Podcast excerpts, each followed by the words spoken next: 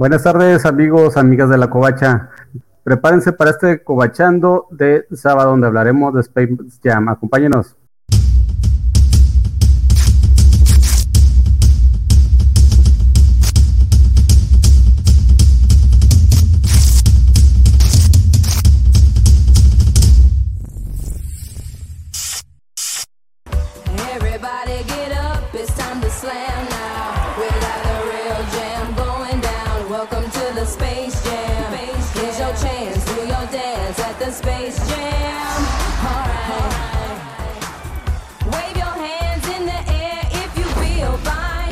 Bienvenidos amigos, soy su anfitrión Spider Gambes y para esta noche nos acompaña el Bill Burray de la Covacha, el tío Juanjo.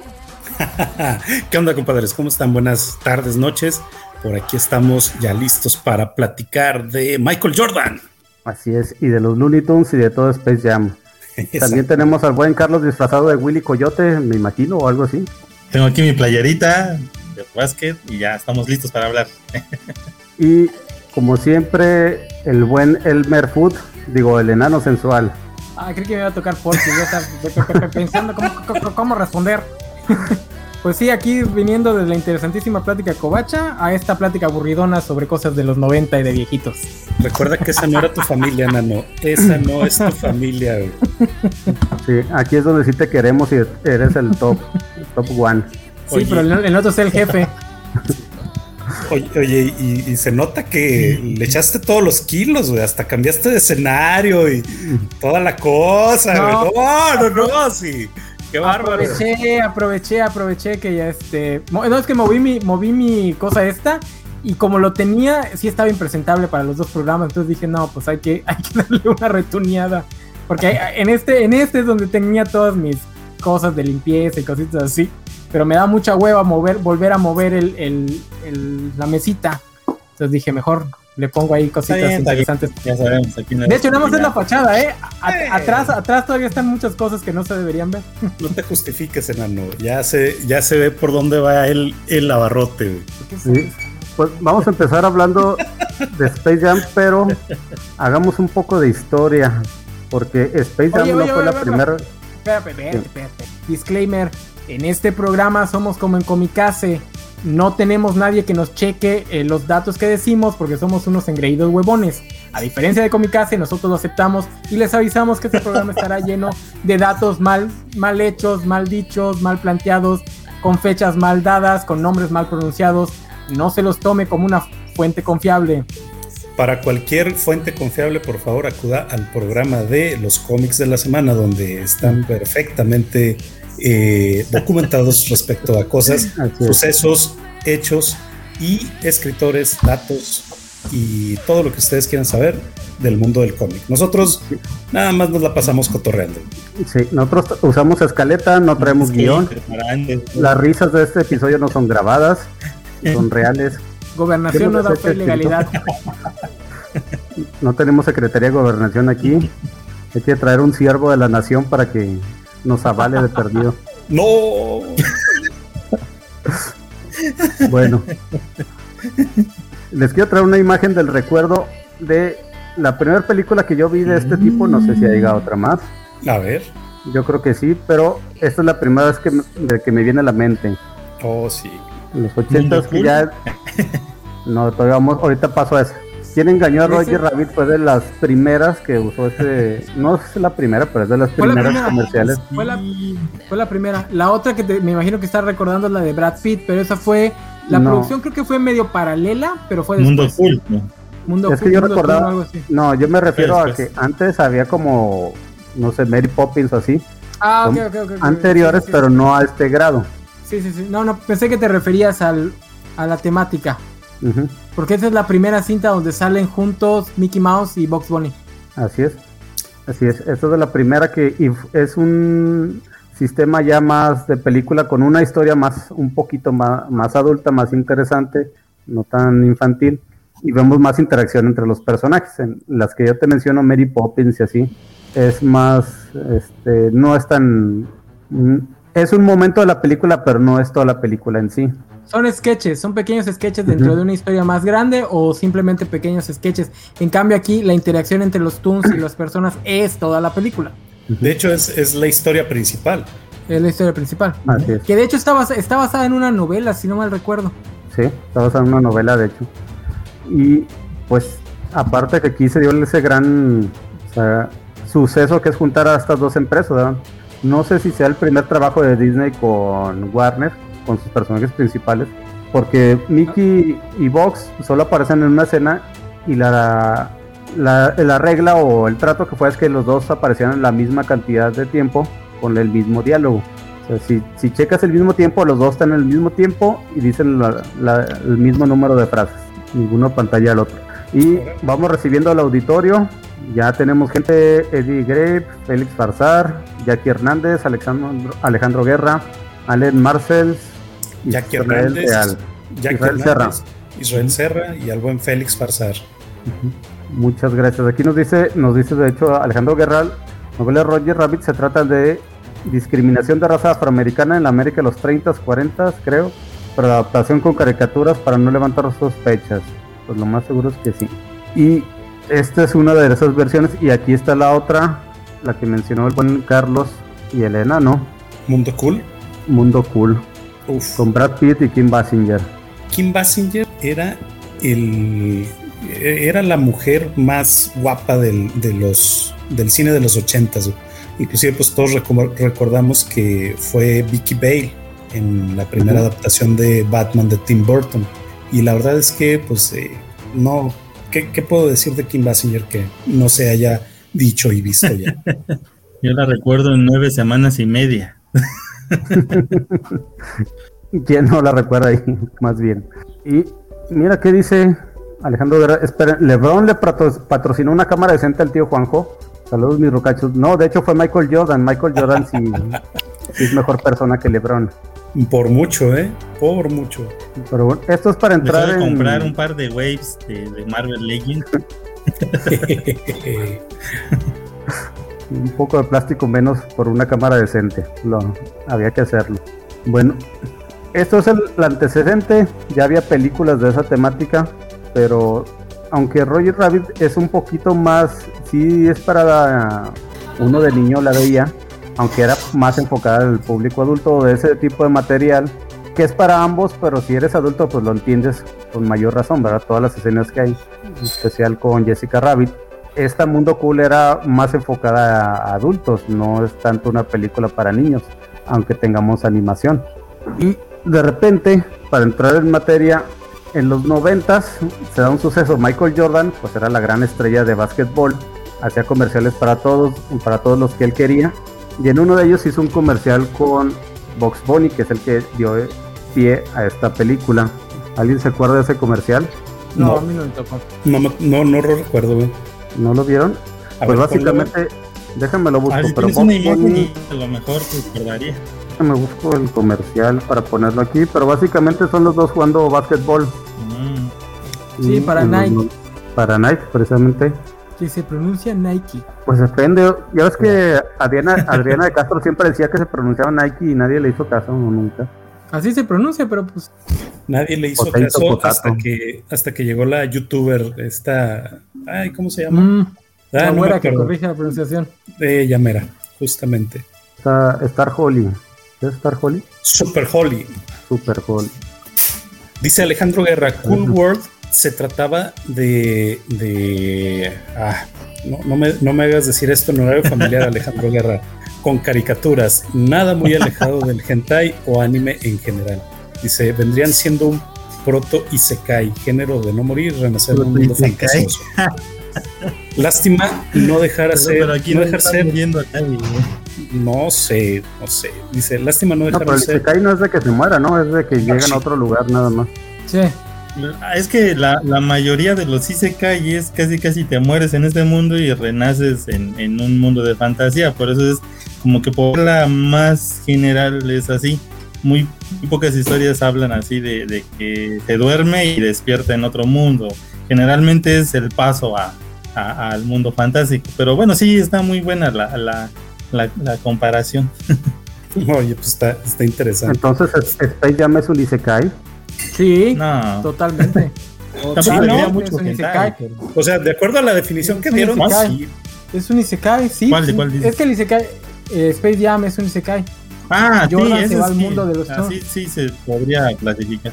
Sí, no, lo que no tiene nada que ver es lo del sexo con, con los, este... No, e- ese ya...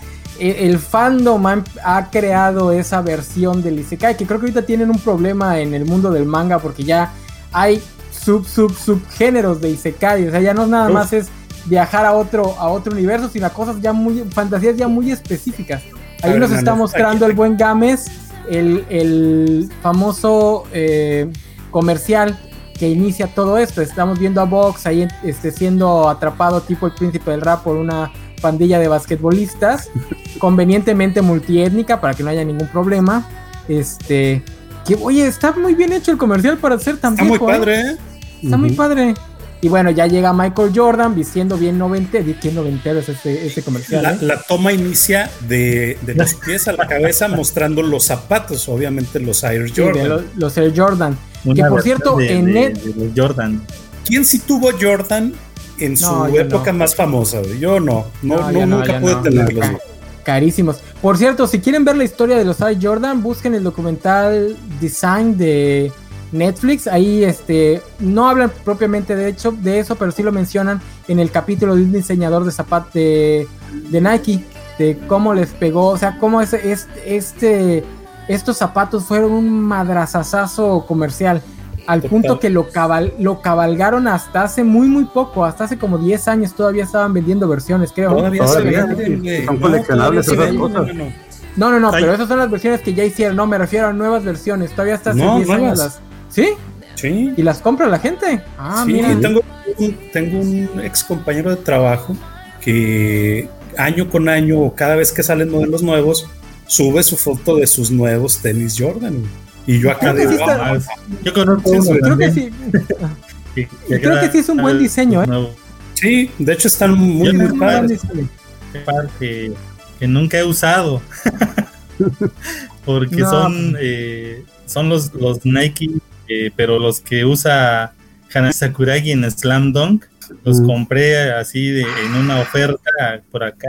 Y, pues me di cuenta que era el mismo modelo, así exactito. Entonces ahí los tengo así de. Ah, Órale.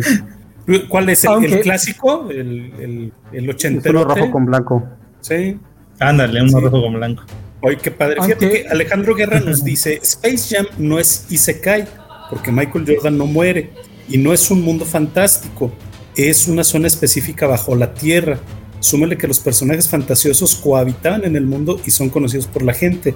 Ah, pero sí son personajes fantasiosos. güey. Fantástico. No, pero el- La en el Isekai no tienes que morir. No O sea, tienes que morir. O sea, eh, este, Scaflón, este. Las guerreras mágicas. la- las guerreras mágicas, la del perro, este, el hombre perro con la espadota, ¿cómo se llama? Este, que también hizo la creadora de, de Ranma, ¿cómo se me fue el nombre?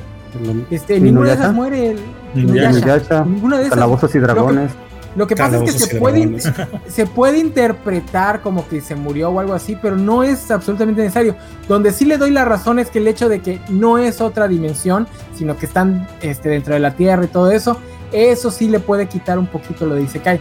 Digo, la, la- el argumento en contra es más obvio sería que Isekai tendría que ser una producción japonesa, porque si no hablaríamos de que John Card de Marte también es Isekai. Exacto. Por aquí Luis Juárez nos viene a presumir, nos dice, mi sobrino de 16 años tiene unos Air Jordan también. Luis, ¿en cuántos le costaron? A ver si podemos aforarnos algunos de esos nuevos tenis. Oigan, ya hablando o retomando el tema de los tenis Jordan, ¿alguien recuerda también la aparición especial de los tenis Jordan en Los Simpson? No.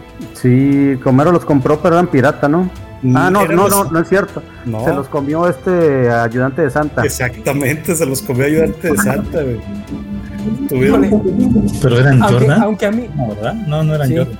no, o sea, eran no, Eran asesinos. eran los asesinos. asesinos, pero pues eran asesinos. unos, eran unos Ajá, era una parodiando a los. Jordan. Aunque, aunque a mí me tocó Sí, la sí, época sí, en la sí, que claro. los, Jordan, los Jordan me debieron haber importado. A mí los tenis que siempre me gustaron más fueron los Adidas y por una razón mega patética. Porque eran era los que usaban el, el- los que usaba el vocalista y el, y el guitarrista de la banda Papa Roach. Los Adidas de... Y por, y por eso es que yo casi siempre he tenido, casi siempre he tenido puro, puro Adi- Adidas, ¿Puro Adidas? De, de tenis. Mira, Adidas y Converse, nada más que los Converse ya no, ya mis piecitos de viejito ya no los aguantan, pero a mí me gustaban mucho los Converse. los ya no son para cualquiera, nano. Ya no, No, son esos son para jovencitos, esos son para jovencitos. Alejandro Ya, Guerra, ya, los 30 ya. no recuerdo, ¿su majestad Jordan aparece en Los Simpsons? No, creo No, que no. No, No, no, yo no haberlo visto. Sale Magic Johnson, entre otros basque- basquetbolistas. Creo que a Karim Abdul-Jabbar, pero Jordan no. Punto, punto interesante, el Magic Johnson sale en el mismo episodio en el que sale mm, en el que sale Michael Jackson. Mm. No. Sí, Sí, sí. sí. No, porque es el de hacer Sí. un Homero. Ma- Magic Johnson sale en el de hacer un Homero, que es cuando Mm, no es cuando está loco. Sí, Es, a ver, Félix, es cuando, por favor. es cuando pues es salva ese, la ¿no? planta nuclear. Es cuando salva la Sí, planta sí, sí, nuclear. sí, sí, ¿Dónde sí está sale el ahí. Sí, sí recuerdo ese, pero creo también No, es que el de, el de, el, el de, el de Jackson es donde se vuelve, donde lo meten al, al, al manicomio. manicomio. al manicomio. Sí, Sí, que ese de Ese es hecho donde también, ese es donde se también supone que es no sale... Michael Jackson. No, no, no, no, ajá, nunca se, nunca se comprobó que fuera su voz. Se supone que es ahí donde también sale el crítico, donde, donde dice, mira, hijo, un loquito. Y en una de los cuartos se ve que está el crítico diciendo, es basura, es basura, es Sí, basura. ahí sale. Pues esa es otra. Ahí sale también. Ahí hace un cameo. ya nos- ya se nos está quedando el episodio de Los Simpsons muy rezagado. Demasiado, eh, demasiado. Demasiado. Pero lo queremos para el, episodio 135, pues sí. El gran líder de la línea temporal, vale, no nos deja hacer No nada. nos deja hacer el episodio de Los Simpsons. Si se come, si se come el tiempo de nuestro programa, podemos hacer lo que queramos, muchachos. Ahorita nos vamos a comer el este, tiempo de su programa también. Y bueno, también tenemos que hablar, no, no todo en la vida es Michael eh, Jordan, iba a decir Jackson, no todo en la vida es Michael Jordan, que obviamente en los 90 era la estrella más grande que existía en Estados Unidos, incluso si no eras fan, ajá, deportiva, incluso Enano. si no eras fan del básquetbol, Enano, por él, por él empecé a hacer ejercicio, por él bajé de peso, güey. Por él, por él jugué basquetbol, güey. Ah, Y- Yo, yo, y- yo nunca he sido, yo nunca he sido muy deportista, nunca me ha gustado los ¿No? deportes, ni, ni mucho menos verlos. Pero el básquet es uno de los pocos deportes que sí he jugado por gusto. Exacto. Obviamente soy pésimo porque es un deporte que requiere mucha rapidez, que es algo de lo que menos tengo, rapidez y agilidad. Siempre he sido pésimo, excepto en los tiros de tres puntos, donde soy relativamente decente. No soy bueno, pero no soy, no soy malo. Claro. Este, y obviamente a mí me tocó la gran final con los Jazz de Utah. Uh, Este, me tocó verla con mi papá, ver exactamente el último partido, de hecho. Este, no me acuerdo, en ese entonces también eran siete o eran menos. No me acuerdo que era el Sí, último. se, se iban Siempre hasta siete juegos. Siempre han sido, ok. Contra los Jazz de Utah, que creo que son uno, uno de los uniformes más bonitos que tienen los, de- los este, equipos gringos, ¿eh? El de los Jazz. De Las calle. montañas y todo, güey. No, el color del uniforme, por lo menos el que tenían en El esa blanco. época, morado con, con detalles blancos y amarillitos, está muy, muy padre. Sí, era, era muy ostentoso. Fíjate que no, a, a mí, comentario de Alejandro. ¿qué dice Alejandro? Pongan, pongan No, los claro. comentarios, no se ven. Ahí está. ¿Valete? Sí, léelo, Dark. Dice, hasta como los 20 años me enteré que los demás basquetbolistas que aparecen en Space Jam son también famosos e históricos. Y hasta los 15 me enteré que Madonna era una cantante real. Ah, Sí, sí, o sea, sí es que también, porque- como, dice- como dice el enano, posiblemente muchos eh, no conocíamos No conocían. de, de básquetbol exactamente y, y, pues todos los basquetbolistas que salen ahí pues sí alguna vez formaron parte del Dream Team o formaron parte de equipos muy muy famosos y, y bueno simplemente eran- quién figuraba en la película pues Michael Jordan no Michael Jordan. Sí, Exacto, pero de ahí eran los icónicos de cada equipo. es que Sí. Sí, por- ahí de ahí, de ahí Ah, sí. conocidos era Patrick Ewing y este Charles Barkley. Eran las No, los demás no eran mucho, no eran mucho. Es eran estrellas, hecho, pero no tanto. sí. Ewing No, es que de hecho- el enanito. Este, el anente Sí, también, el pero Moxie, mucho pero menos. por el tamaño lo conocías, pero decías Ajá, es el enano. porque era el, el- le decían, aquí algunos comentaristas decían super ratón o algo así. Ajá. Este, pero es que además ni siquiera eran las estrellas debajo de Jordan en esa época, porque en esa época las estrellas que venían debajo de Jordan era su propio equipo. Este, Se explica muy bien. este, Sí, de, de hecho se explica muy bien en el documental de Netflix. No sé si ya Ah, tuvieron no la oportunidad visto, de verlo. Está buenísimo. Es muy bueno. Está Sí, buenísimo. De hecho, juego. Ajá, de hecho por aquí Luis Juárez, si puedes poner el comment, eh, Gámez dice que se robaron el sexto juego, aduciendo al juego de- del Jazz de Utah contra los Toros de Chicago, en esa final que tú comentas, Enano.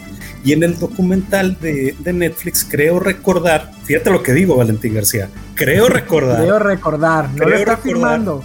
creo recordar que este fue debido a que les llevaron alimento en mal, mal estado. estado. Entonces les Ahora- llevaron una pizza en mal estado a Michael Jordan y pues marcha, güey. No Yo también dormir. yo- Dice que no pudo dormir. No lo he visto, pero también recuerdo que lo afirman en el documental. Nada más que yo sí les voy a decir, los documentales de Netflix son muy chaquetos. Tomen todo lo que vean ahí con pinzas. Este, tienden a tener más narrativa que datos reales. Pero eso es un, eso es un, Así como cobachando, dicho. pues, así como coachando, Como- ándale. Le, da- le dan más importancia al entretenimiento que a los datos. Pero eso es algo que se ha dicho desde su momento, muy similar a lo que se decía de que este Ronaldinho vendió la final del- de Francia 98. Este, igual se, se habló mucho de eso porque la excusa igual era que había estado malo del estómago. Son los chismes Sí. que se han dicho. Es que aquí se bueno. maneja, se maneja el juego, eh, que le tenía gripe. A él ya dice que no, es que me la comida estaba en mal estado. bla, bla. Pero regresamos a lo que veníamos a hablar. Michael Jordan. Michael Jordan. Michael Jordan y Space No, Jam. eso ay, espérate, espérate. Es que aparte de Michael Jordan hay que hablar un poquito de los Looney Tunes. Habrá quien no se lo crea, pero habrán muchos jóvenes que no los conocen. No, aquí te- nos ve puro viejito. Es cierto, es cierto. Fíjate que ahora con, con el estreno de HBO Max eh, vi que había cartones de los viejos de los Looney Tunes en el servicio. Eh, gran, gran mentira, no son cartones viejos, son cartones nuevos con personajes que intentan emular algo viejo. Entonces les dije a mis hijos, miren, vamos a ver a estos. Sí los conocen, ¿verdad? No, no, ninguno lo conoce. Es que mira, por ejemplo, la, la serie última que hicieron de los Looney Tunes donde Box y, y Lucas tenían una vida más, más o menos hogareña, donde eran roomies. Esa es más conocida porque hasta mis hijas las están viendo en YouTube. Pero los cartones viejitos, Ya no, no, de plano no. No, no los ubican. Oye, Son que por cierto, yo, tengo- yo tengo un primo que dice que las personas se pueden dividir en dos tipos de personas. Los que se hacen fan de niños o se hacían fan de niños de los Looney Tunes y los que eran más fans de Disney. Y creo que no anda muy Mm. perdido porque eran dos tipos de humor muy marcadamente distintos. Y creo, y creo que los últimos cortos, los que hicieron para HBO Max, vi, vi hace poco uno que tiene un humor muy cruel, donde están torturando a Vox. Este, creo que lo quieren retomar un poquito, que posiblemente esa es la razón por la que eh, los cartones más viejos no son tan recordados, porque los últimos 20, 20, 30 años se han esforzado mucho por alejar la IP de ese tipo de humor.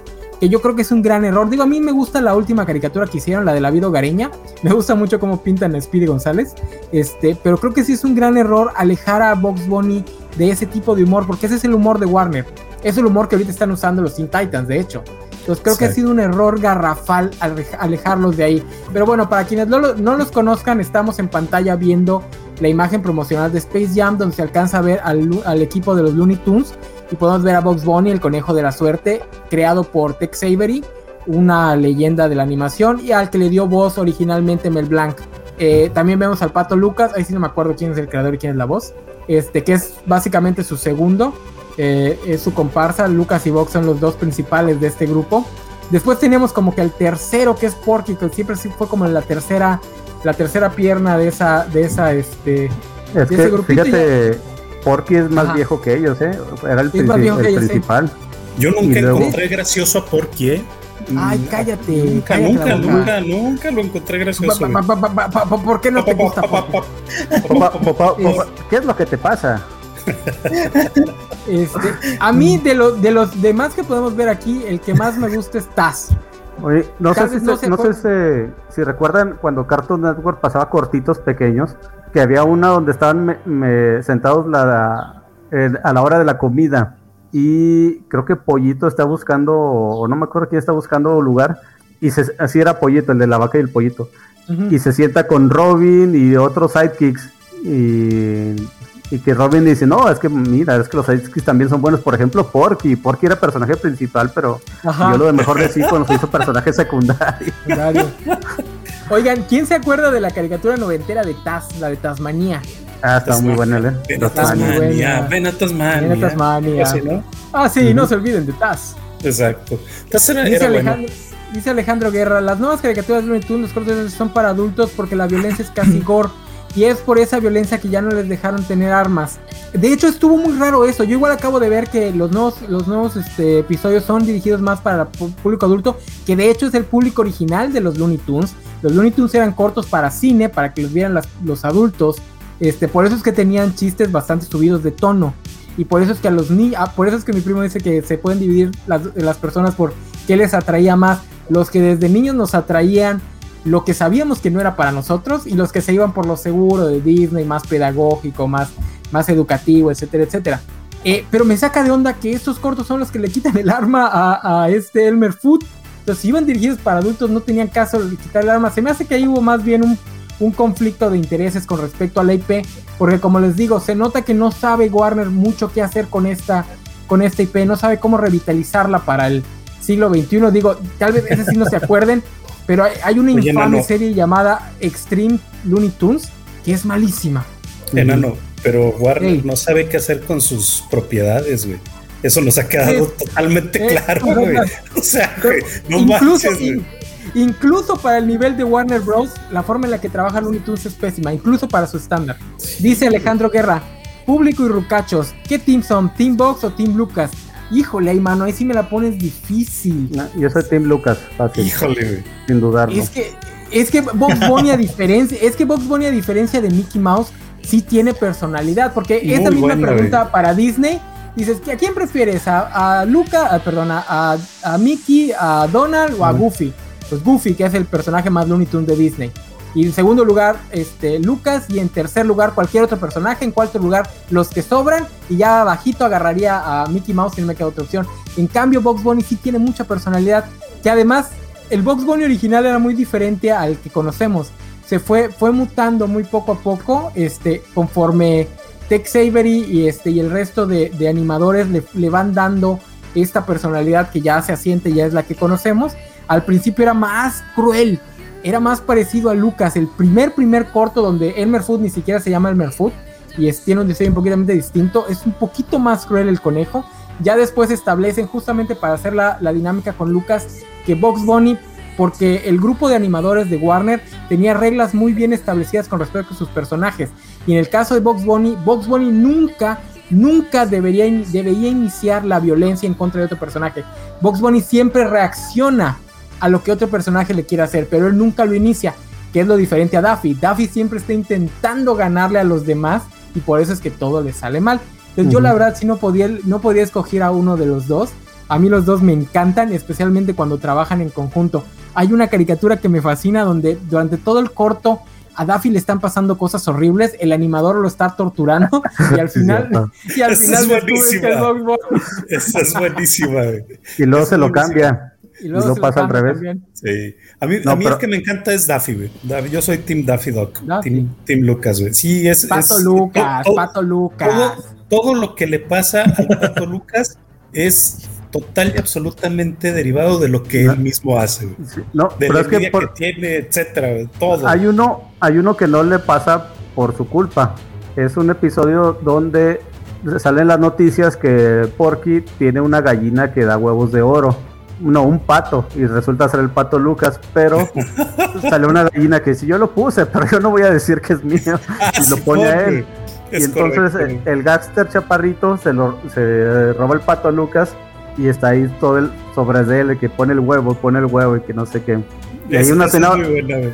y el pato Es Lucas pues en- intenta ganar y dice, no, pues tráeme esto. Y, tra- y está en una alberquita así, no, pues ya el mono dice, no, pone el huevo ya. Oh, sí, al rato. el lunes sin falta, carnal. Que se lo lleva a, Chicago, ¿no? Se lo lleva a Sí. Chicago ahí. Lo Y está ahí en la-. Está en la alberca y le dispara con un con la pistola, pero es un torpedo y el pato Lucas sale.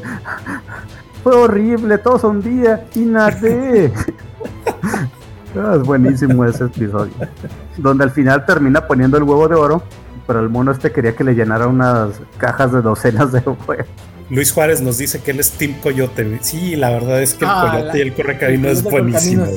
Esa es otra, esa es otra donde, donde está interesante ver las reglas que tenían con respecto al, al Coyote y el Correcaminos porque el Coyote y el Correcaminos es una parodia burlona a Tommy Jerry. El creador, si no me acuerdo de los nombres, y no los voy a decir porque luego me equivoco y se enoja, vale.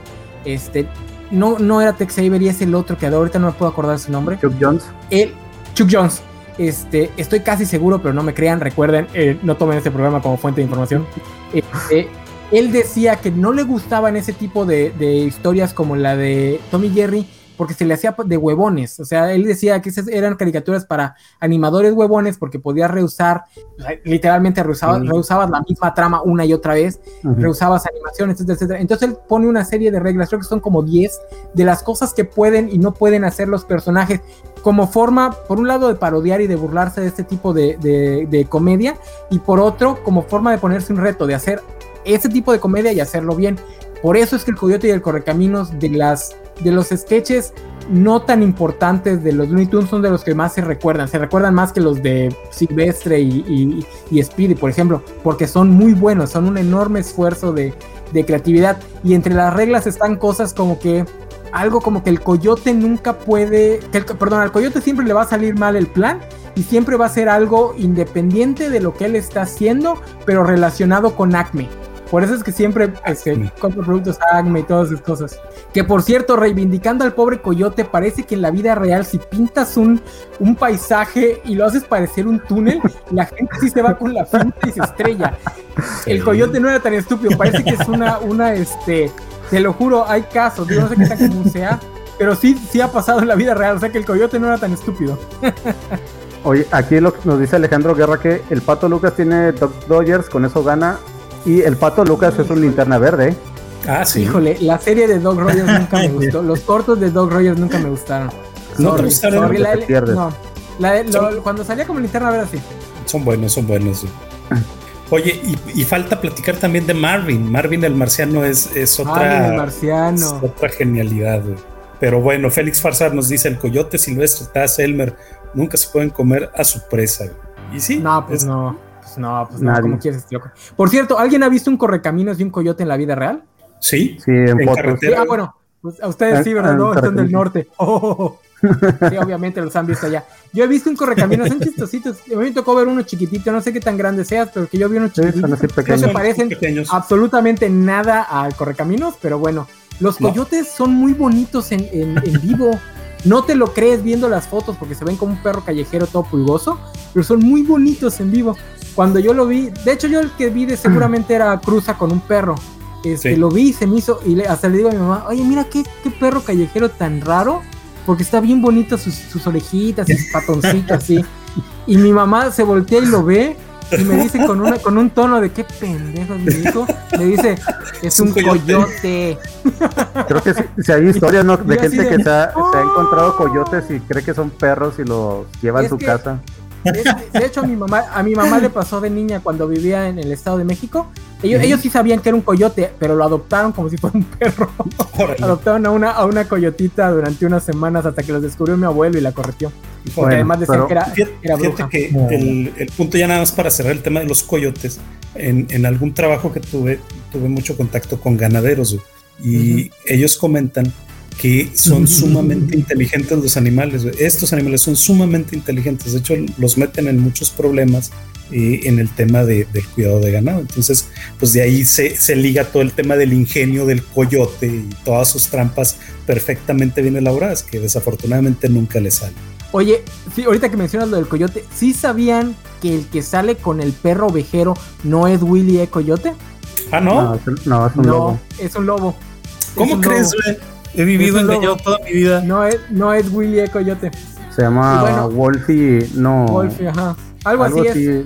Algo así, igual, no es... es- un nombre similar y también es E. Wolf, pero es un No, lobo. es- pero no es, no es Willy. Aquí Ajá. nos dice Alejandro Guerra, llegaron a ver las cápsulas que tenía Cartoon Network de los Looney Tunes donde hablaban de sus problemas como la adicción a la carne, problemas financieros causados por acme, así tipo de documental. Sí, a mí me fascinaban. me encanta la de Speedy González donde, donde imitan a la, la carrera de Estrada. Este, que dice que lo metieron a una telenovela, este, tenía que subirse un trailer y se ve la escena. Este, dice, y bueno, ya me tráiler". voy en mi trailer y no se puede subir y le tienen que estar repitiendo y repitiendo. Bueno, ya me voy en mi trailer. Ahí es donde nace este Speedy González Pocho, por cierto. Ahí es donde se dan cuenta que lo pueden cambiar este, para que sea pocho en vez de que sea mexicano. Alejandro nos da la clave y dice que la diferencia es la nariz. Ralph la tiene roja y Willy Coyote y- negra. que negra. Y también el tono del pelaje es ligeramente distinto, ¿no? Uno es café café, el otro es más como grisáceo. Pero sí, dato curioso. Vamos a meter al Sí. enano a juicio por traidor. Félix Farsar, fíjate de que ya le, ya, ya le, ya le hicimos toda la carrilla posible, ya inclusive le dijimos que hasta estrenó escenario y todo bien arregladito y todo súper chido para su programa con su amigui Valde. Carrilla. y yo, Bueno, Bueno. pero ahora sí, vamos a hablar de la película. Sí. La película nos sitúa en los 90 después de que Michael Jordan dejara el básquetbol. Yo, nada más quiero, yo nada más quiero, antes de, de empezar con la película, un, un último punto que se me hace más o menos relevante en el tema de, de la fiebre que desató Michael Jordan. Y pues todos sabemos que fue a nivel mundial, pero, pero ¿qué tan a nivel mundial la desató?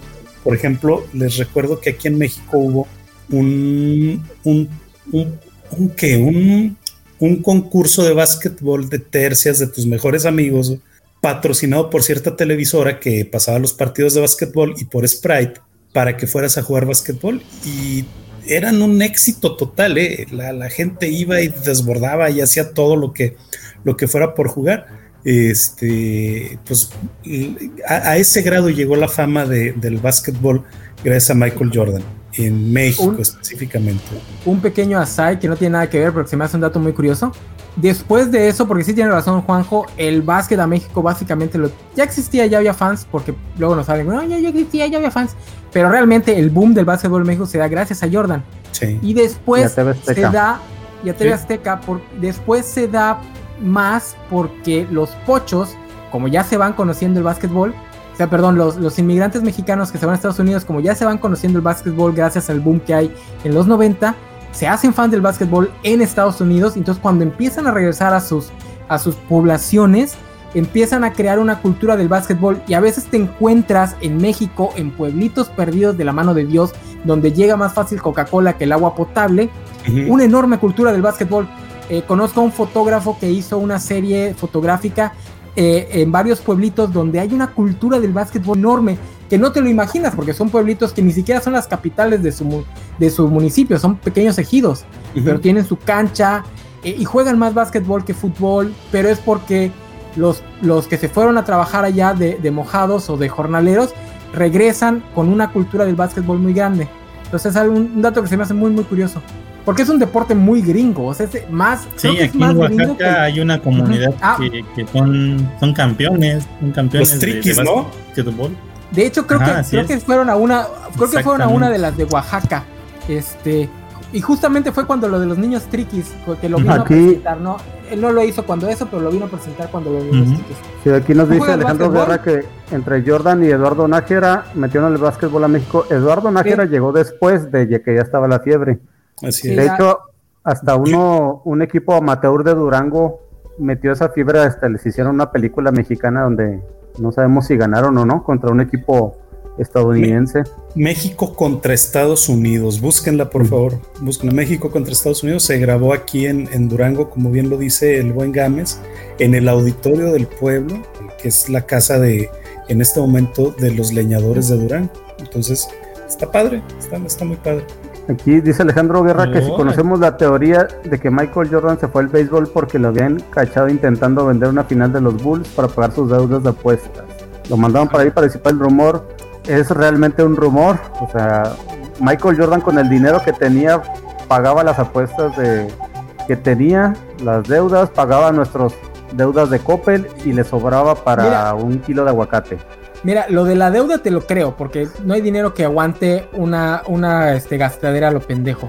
Pero por, la, por el carácter de Jordan, lo dudo mucho. Jordan es de esas personas que creo que se moriría con tal de ganar. O sea, se Sí. suicidaría con tal de ganar. Sí, sí, sí. Se, se ve muy bien eso en el documental de Netflix. Échenle un, un vistazo. Está, está muy, muy interesante y, y te da una faceta como la plantea precisamente el enano. O sea, el, el güey los presionaba para ganar. Era, era un capitán sangre en el equipo. A ver, ¿te vas a esforzar o qué pex?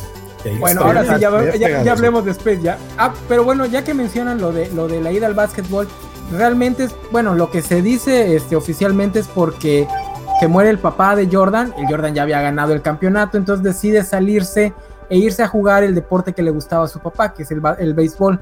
Eh, y ahí probar suerte. Y, y también puede que haya sido algo de ego, ¿no? De, ah, ya soy el- el- la mayor estrella del básquet, ahora voy a intentar ser la mayor estrella de otro deporte. Obviamente le salió mal, fue un pésimo jugador de base. Este, de hecho, cuando sale la película, él ya había regresado al básquet. Ahí hay un desfase cronológico bastante gracioso. De hecho, el, su entrenador de béisbol dice que ya estaba mejorando, ¿eh? Que le faltó tiempo, ¿Sí? pero que el mono se quiso regresar. Sí, Estaba en no. ligas, en ligas menores, güey. Estaba en ligas menores. Nada. Y, y justo es en esta época donde se da la película de Space Jam. A ver, plat- platíquenos de, de qué va el, la trama. A ver, Carlos, platícanos de Space Jam. ¿Sí, te, sí viste Space Jam? Sí, sí la vi, me tocó, me tocó verla en el cine. Y, y, pues obviamente eh, yo creo que eh, yo iba más para ver a los Looney Tunes. o sea, básquetbol yo, este, también como dice Elena, ¿no? Yo, yo soy más de, jugarlo que verlo en televisión. Entonces sí me, me llamaba mucho la atención ver eh, pues esa dinámica que iba a haber entre lo que es el mundo real y, el animado. Entonces me, me pareció en ese aspecto algo novedoso, ¿no? O sea, ya, ya se había visto anteriormente con, con este Roger Rabbit, pero eh, aquí va a haber más interacción con, con pues, eh, personajes que eran más carismáticos, más este, famositos.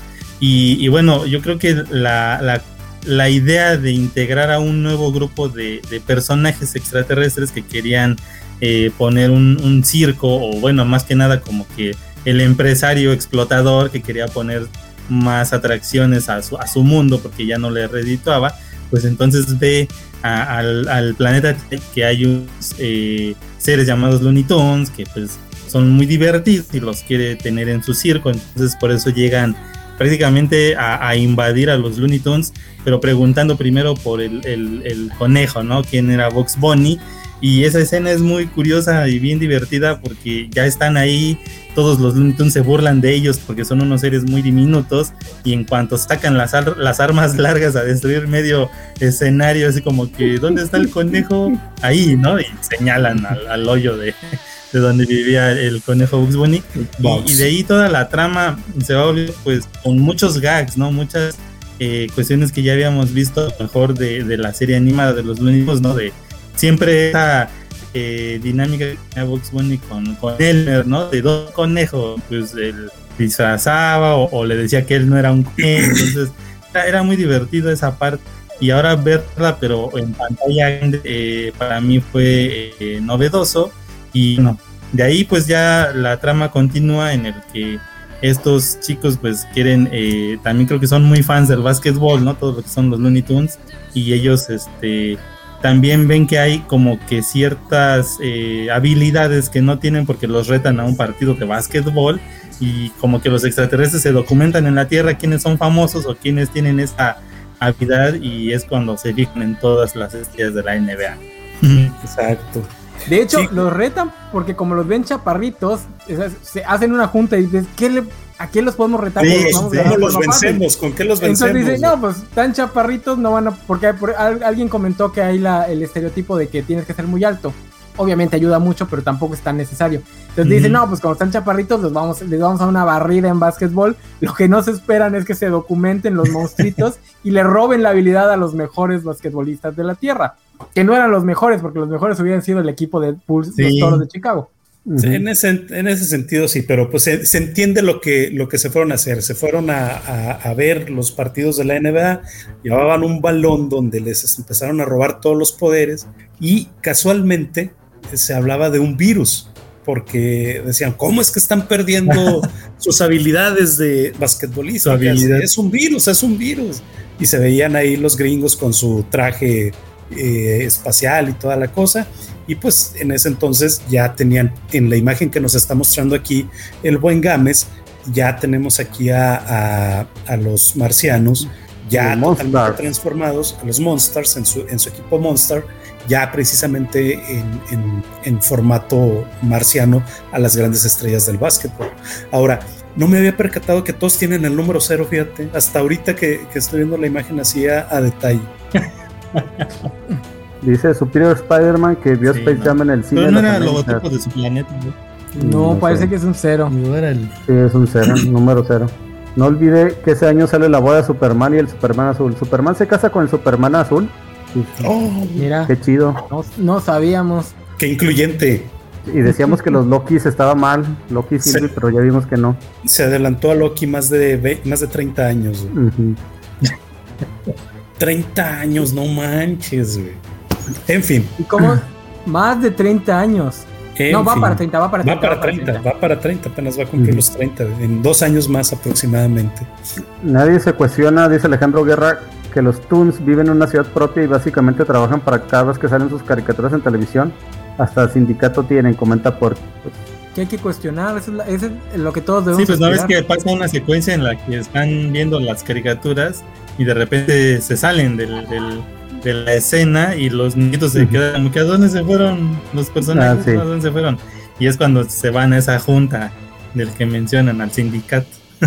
Sí. Que es, que es de esas creencias que uno tenía de niño, ¿no? Que cuando peni- ponías, veías esas caricaturas pensabas que estaban realmente actuando así. Yo a veces en esos episodios donde salía mucho polvo, le pausaba para ver si el polvo se bajaba y ver que estaba dentro y nun- nunca pasó. Oye, y total, total, ¿qué, qué, va- qué sigue pasando con la película, enano? Ya, ya llegamos a este punto y luego ya ven los, los Looney Tunes que pues están en un severo problema. ¿Qué, qué, qué es lo que optan por hacer?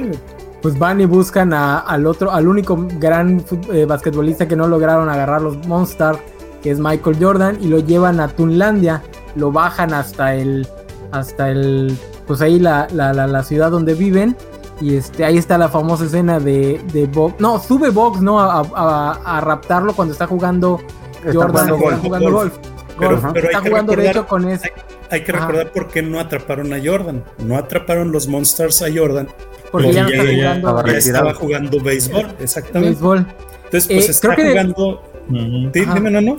Está jugando golf, creo que está ahí este Murray, ¿no? Sí, de hecho Bill está Murray jugando. y Larry.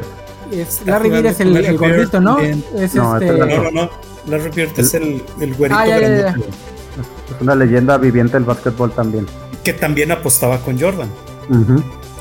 Este, y bueno, ya lo raptan y se van y lo convencen, ¿no? Le, le hacen entender que los tiene que ayudar a ganar un partido, si no están condenados. Entonces empieza lo que es el montaje de entrenamiento, donde todos son muy, muy, muy, muy malos jugando básquetbol. Este, y además no siguen ningún tipo de reglas y bueno, no respetan ni las reglas de la física. Y me parece que en este montaje es donde aparece por primera vez en la historia Lola Bonnie.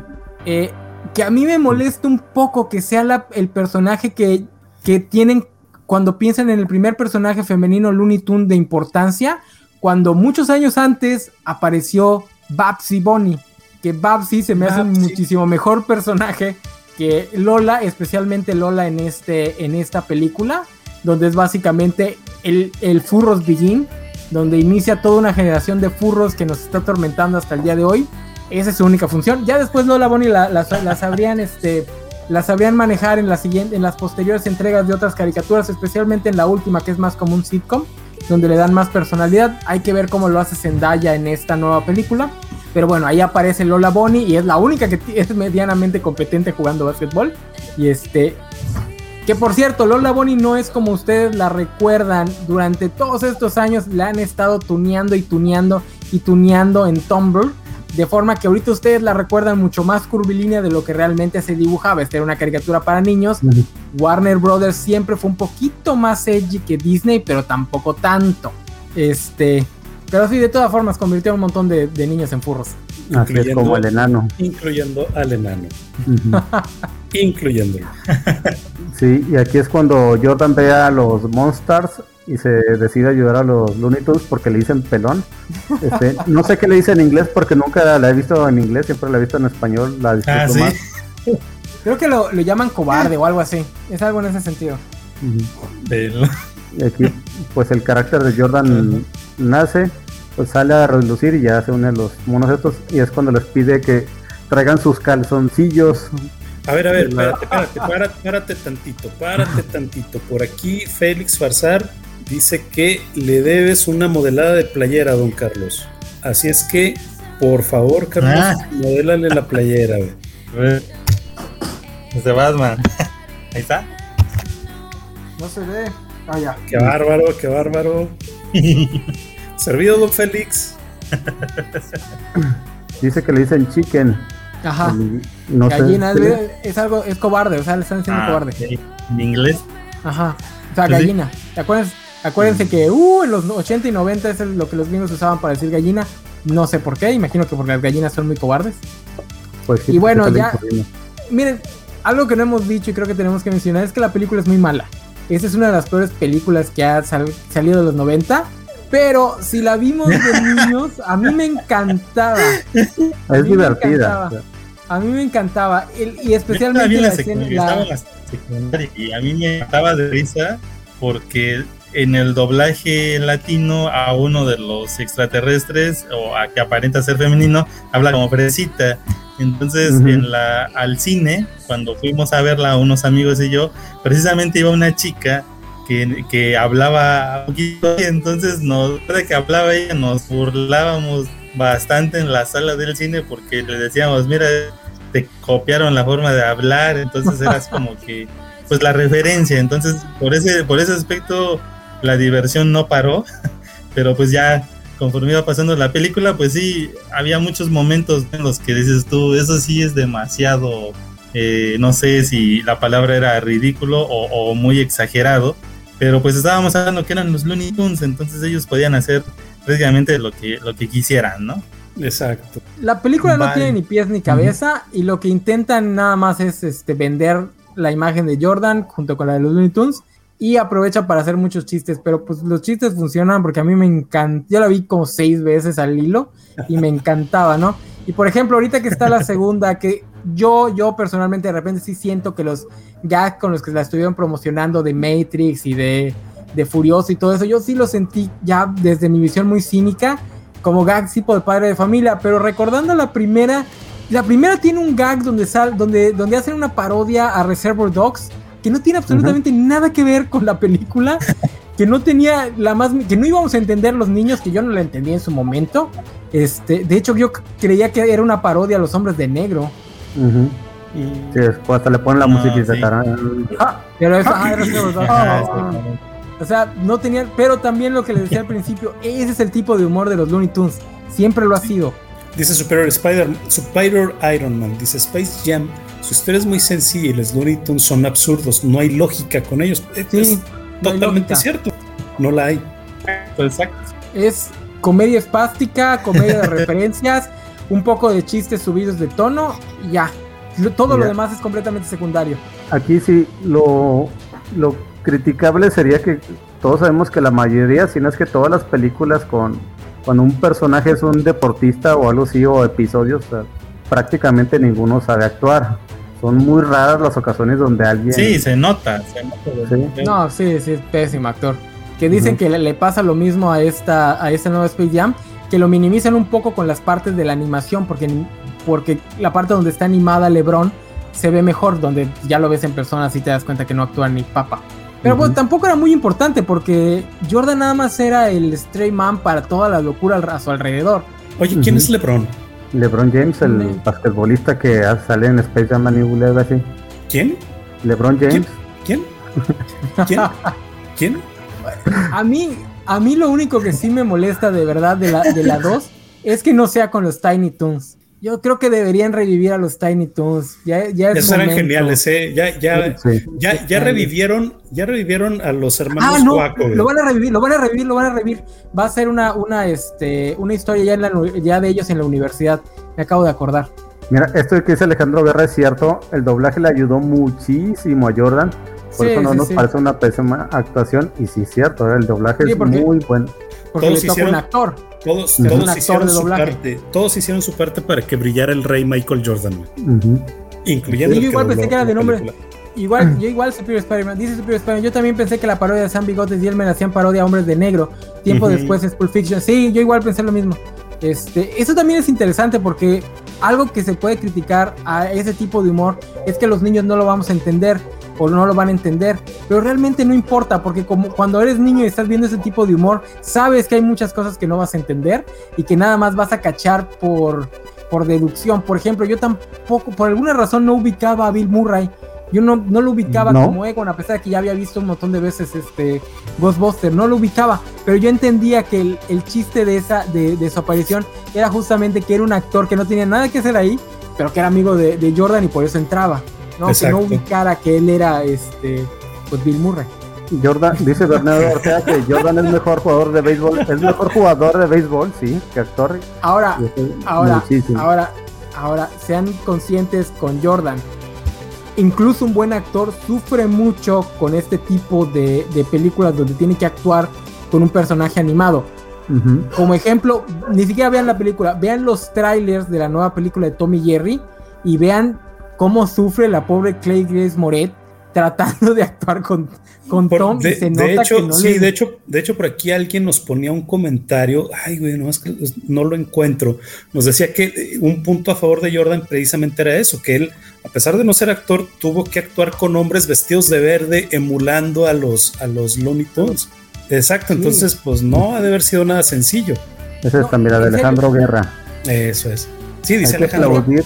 Dice Alejandro, hay que aplaudir el carácter de Michael Jordan como actor. Tuvo que actuar frente a gente vestida de verde y sonar serio al hablarle a una caricatura. Entonces, pues sí. Que- sí.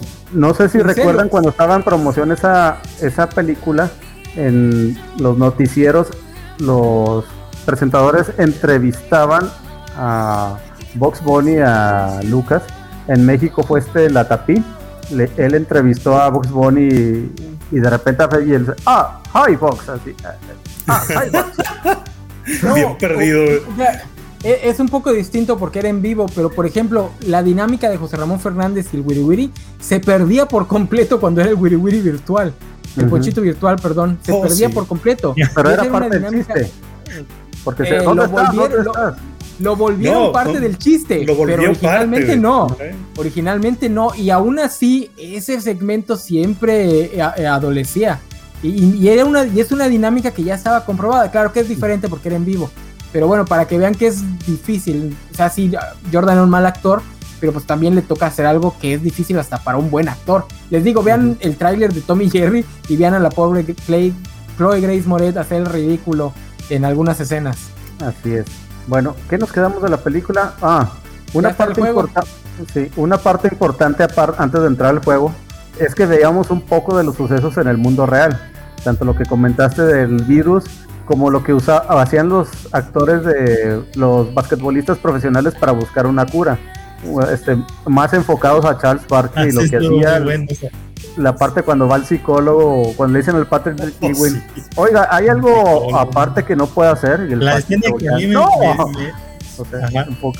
O sea, haciendo pasó? referencias y se le paraba. Oiga, a mí la, la Ah, sí, escena sí, que sí. me dio muchísima risa fue cuando eh, están caminando en el hospital y el, el médico les está explicando qué es lo que les tienen que hacer muchas pruebas para determinar qué pasan. Y, y hay una escena en la que abren las puertas, pero como van tres gigantotes de, de ahí de la NBA, se pegan los tres en el borde de la puerta y azotan como bultos. O sea, esa, esa escena es así de... Madre. Oye, por aquí hay un comentario genial interesante. todo eso, la, la, la burla, ¿no? Que les hacían a los. Ajá. Por aquí hay un comentario interesante de Alejandro Guerra. Dice: ¿Por qué a nadie le sorprende que Michael Jordan viva en un suburbio y no en su mansión en la cima de una montaña de lujo junto a sus compañeros de la NBA? Yo sí me pensé que vivía en el suburbio. güey.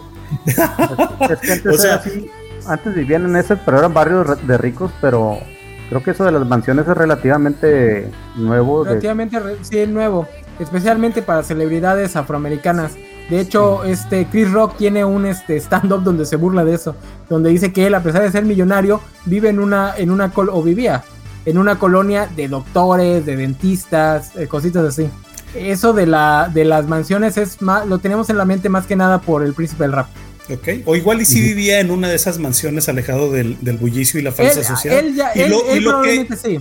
Y, lo que hicieron sí. en la película, y lo que hicieron en la película fue bajarlo para que quedara al nivel de todos. Ma- No, sí, para no que lo no se viera tan, Exacto. para que no se viera tan sangrón. Así es. Superior Iron Man dice Charles Barkley derrotado por una niña es cierta. Es, Es muy buena esa muy parte. buena, güey. Y Alejandro Guerra dice, hablando de, ¿notaron que Michael Jordan, conocido adicto a las apuestas, apuesta con los Monsters y su jefe? Sí. Sí, gana. Realmente el tenía un problema, ¿eh? Realmente tenía un problema con eso. En el, en el documental este de Netflix se ve cómo está jugando a la rayuela, güey, con, con sus guardaespaldas, güey. O sea, ¿qué onda, güey? No, man. Ah, sí, es cierto, me acordaba de eso. Dice Félix Farsar, el equipo de los Lakers con Divac Ceballos usando máscaras antiguas de la Segunda Guerra por el, Por el virus. De hecho, si son máscaras antiguas es probable que sean de la primera, pues son las más famosas. Las máscaras Vlad de. Divac. Vlad Divac. Vlad de Divac. Así. Bueno, ahora sí pasamos al juego, donde presentan a los jugadores. Creo que la parte más divertida es cuando presentan al Pato Lucas. El Pato Lucas y todo se cae. Sí, güey. Nadie Sí, que le- además, además Pobre él sale vato, así como, "Ah". Oye, pero, pero a mí me a mí me mataba de risa que no siguen ni una sola regla. Que además, algo curioso y la razón por la que el básquet es el único deporte gringo que me gusta es justamente porque es el deporte que sigue menos reglas. Hay por ahí una, un ensayo de este Malcolm Gladwell que habla de que la NBA siempre entra en conf- conflicto con la con la liga universitaria, a diferencia de la, la buena relación que tiene la NFL con su liga universitaria, porque la liga universitaria quiere hacer más estricto el juego de básquetbol, pero la NBA como entretenimiento le gusta hacer el, deporte que no sigue tantas reglas. O sea, en la NBA, de hecho a muchos de los que yo conozco que no les gusta el básquetbol, no les gusta exactamente por eso, porque de repente estás viendo un juego y están haciendo unas cochinadas asquerosas, este, se están metiendo unos descarados golpes pretendiendo que nada más están tocando y pues no, el árbitro nunca las toca, pero a mí eso es lo que me gusta, que no, que es un deporte más eh, elástico en ese sentido, o sea, las reglas están ahí y se ponen en práctica si el, de, si el entretenimiento no se ve afectado, que es Bueno, completamente opuesto a... Sí, eso es, en los 90 se notaba mucho. Ahorita ya es más, ¿Ya es sancio- más? sancionado el ¿Ya es contacto físico, ya es Ah. más.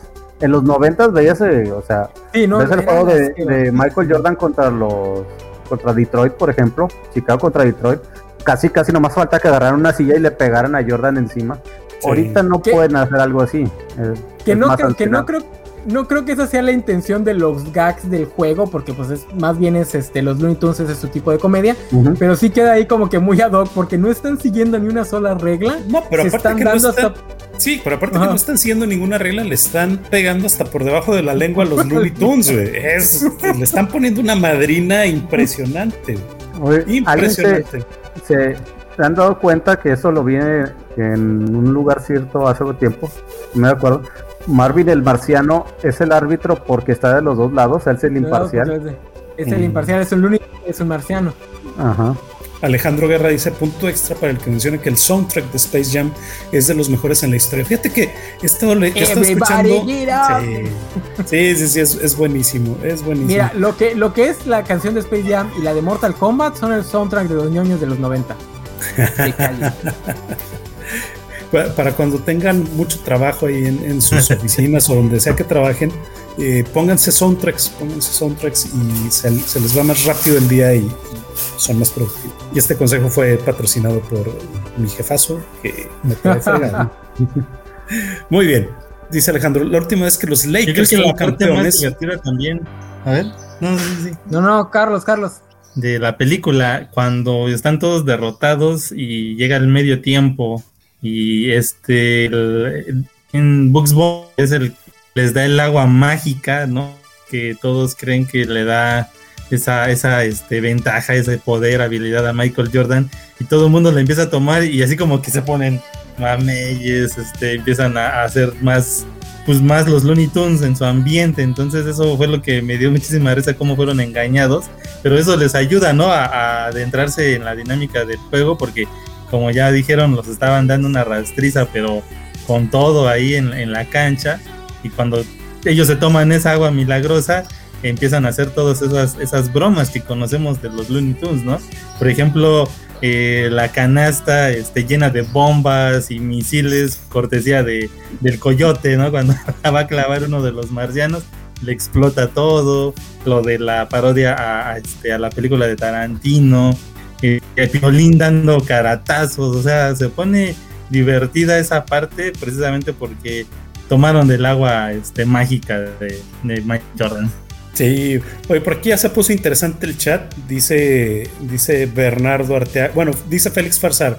Nah, ni de cerca Alejandro Guerra, refiriéndose al, al soundtrack que mencionaba él que era uno de los mejores. Y Bernardo Arteaga lo mismo le dice: dice, es bueno, es bueno, pero entre los mejores de la historia, uff, mal, la verdad no creo, ni de cerca. Tiene canciones pegajosas y ya, güey. Luego Alejandro se defiende, dice: Freaking Barry White sale en Space Jam. Lo malo es que la versión en CD del soundtrack tiene a Chris Rock rapeando encima de Barry White. Entonces, pues ahí, ahí, ahí, ahí, ahí se están dando chido en los cotorreos. Y total, oye, eh, Carlos, se, se toman el agua mágica y empiezan ahí a hacer todo lo necesario.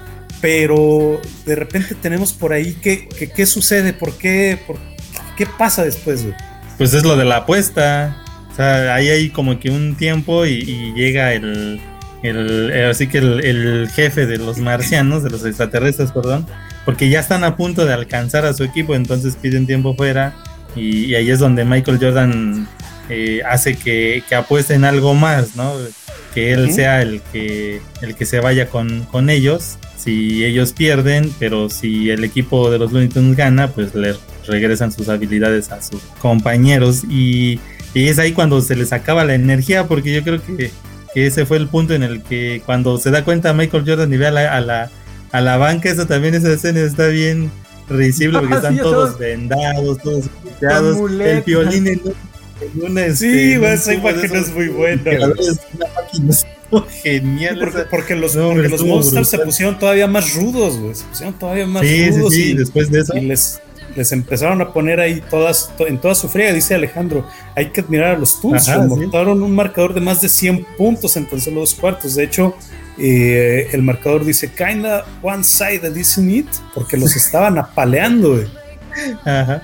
¿sí? Sí, sí, sí. Entonces, por ahí, aquí es justo donde, cuando ya están todos totalmente eh, fregados y lastimados, que llega el, el elemento para ayudarles con, con- con el término del partido, que es Bill Murray. Que yo sigo Ah, pensando pues que sí. es un chiste muy bueno, porque es un chiste este, autocrítico, donde simplemente dice Bill Murray, no, es que soy amigo del productor, por eso estoy aquí. Ajá. Donald, que es el ¿Qué? que le. No, Donald, perdón. El pato Este- Lucas, ¿no? Es que se cruzaba el canal. Lucas es el que le pregunta, ¿cómo le hiciste para entrar acá? Soy amigo del productor. Ajá, productor. Que yo, Simón. que, yo, que yo espero que esta nueva película mantenga esa este, autocrítica, ¿no? De pues, no querer venderse como algo que no es, sino pues como lo que es, un descarado intento de mantener viva una propiedad intelectual y de minar en la nostalgia de todos los ñoños de los 90. Exacto. Sobre Ahora. otra. Sí, sí, sí. Ahora, eh, ¿qué, qué es lo que qué es, qué es lo que más recuerdan de esta película que no les gustó? Híjole, Mm. es que a mí sí me gustaba muchísimo, muchísimo. A mí, a mí hubo una muchísimo. escena que de plano no me gustó y es, y es efectivamente la escena final de Michael Jordan estirándose, estirando la mano, así como lo estoy haciendo Pero- yo con el efecto de la cámara. Ajá, ajá. Esa escena no me gustó. Pero él, no, ahí, no me mismo, gustó. ahí mismo explican. Ahí mismo Sí, explican sí. porque ya ves que a su otro compañero, el gordito, cuando lo aplastan. Le- lo empiezan a inflar y pues ya se ve como un tum. Entonces él, él le pregunta, ¿y por qué pudo hacer eso él?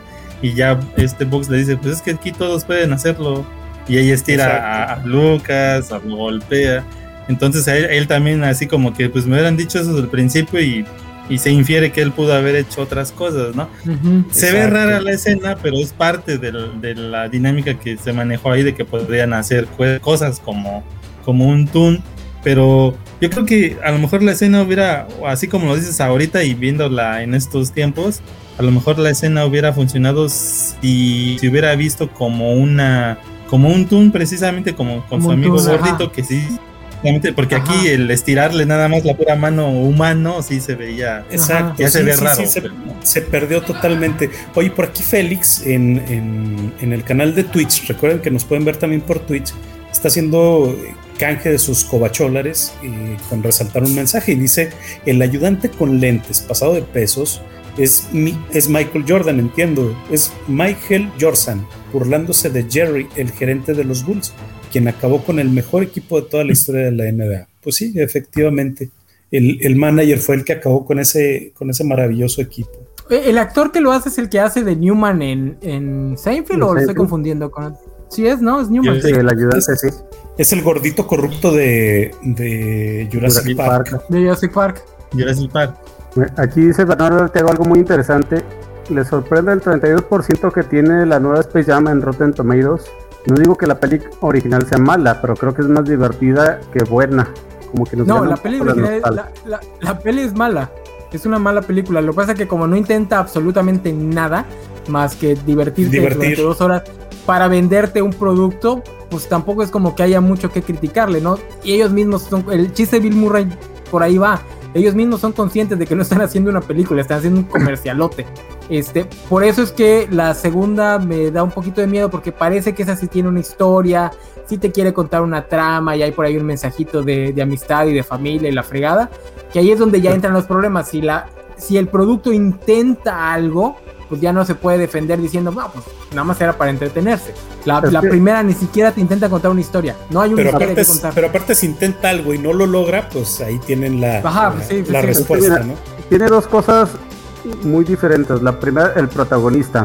Michael Jordan, Sí. aunque, o sea, tenía un carisma y no digo que su aprobación es del 100%, pero sí anda en el noventa y tantos.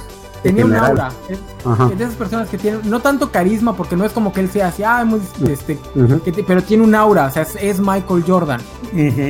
Y LeBron, LeBron no. No. O sea, LeBron o, lo odias o, o lo quieres. ¿Quién?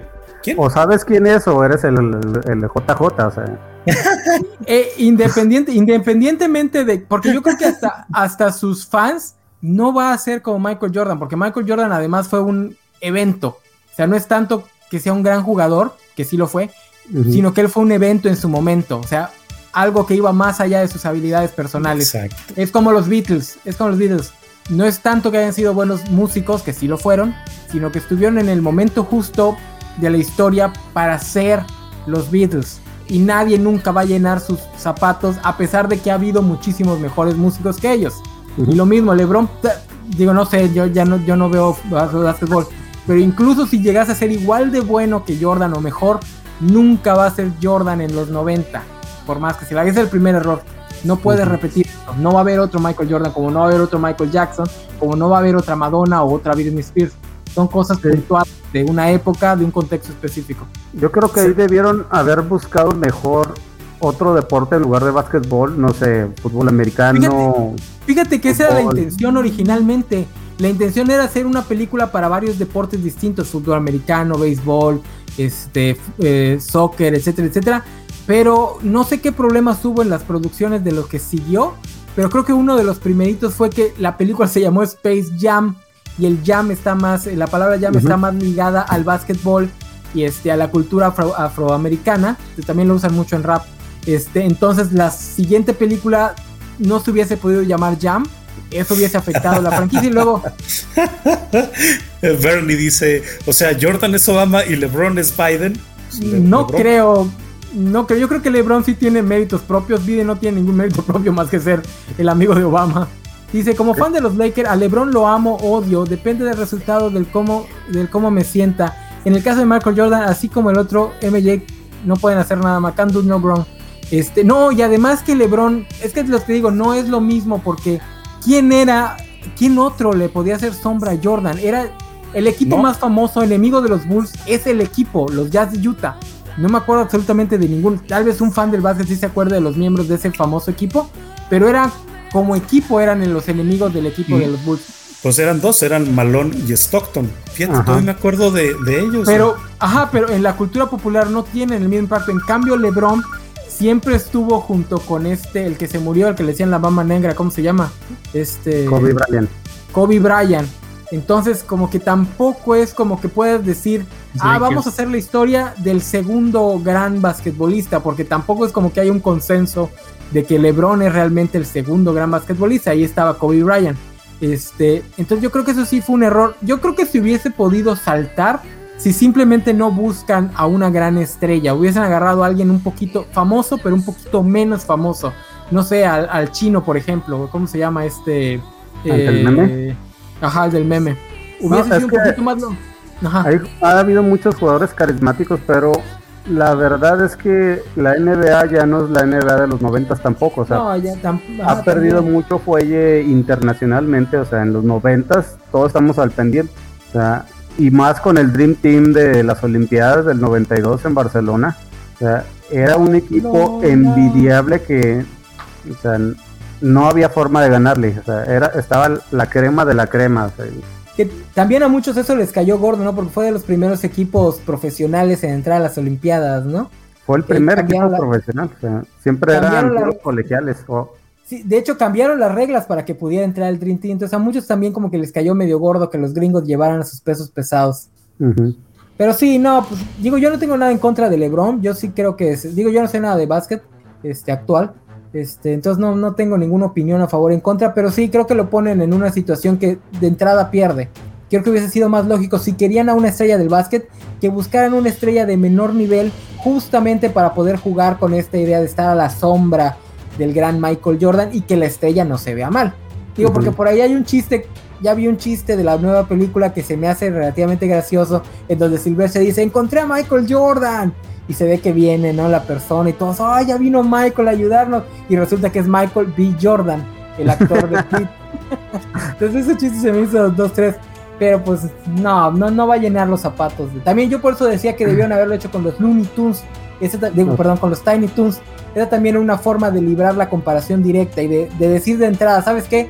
Sí estamos minando la nostalgia, pero sabemos que nunca vamos a poder llenar los zapatos de la, de la original. Así es. Aquí tenemos mucha información de básquetbol en los comentarios si quieres leer para que sepas, pero Pues si quieres, ponlos.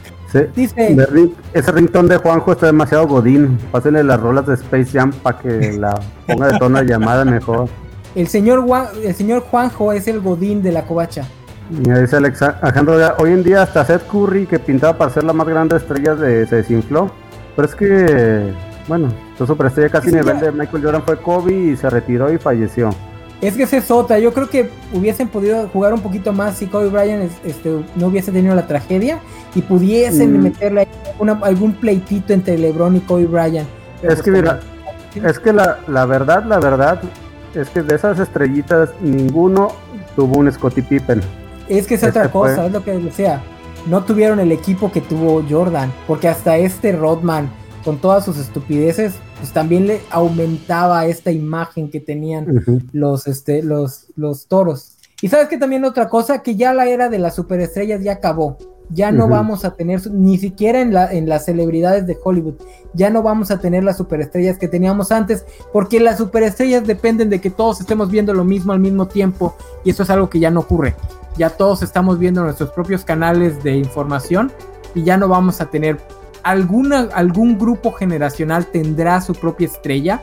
No sé, estoy pensando en los chavitos de 24 que tienen a Harry Styles y a Zendaya y a todos ellos, pero obviamente nunca van a ser como Britney Spears que fue para nosotros, de la misma forma que Britney Spears nunca fue lo que fue Madonna, de la misma forma que Madonna nunca fue lo que fueron los Beatles. Lo mismo pasa también ahorita en el deporte, porque el, deporte más grande del mundo, el fútbol, ya no tiene superestrellas, ¿no? ¿O Tiene quién dos. pondrían ustedes?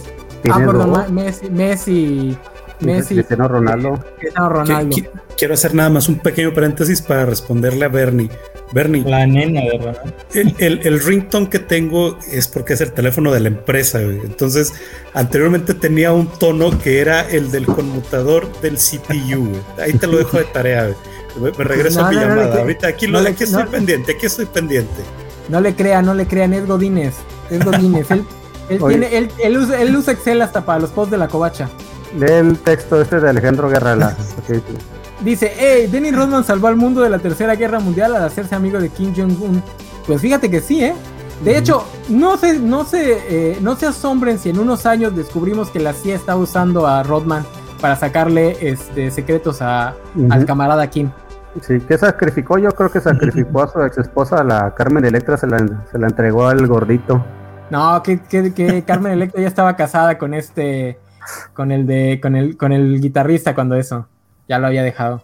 Que por cierto, qué feo era. Y también Rodman era uno de los que rompía cánones este, de género en, en su época, ¿eh?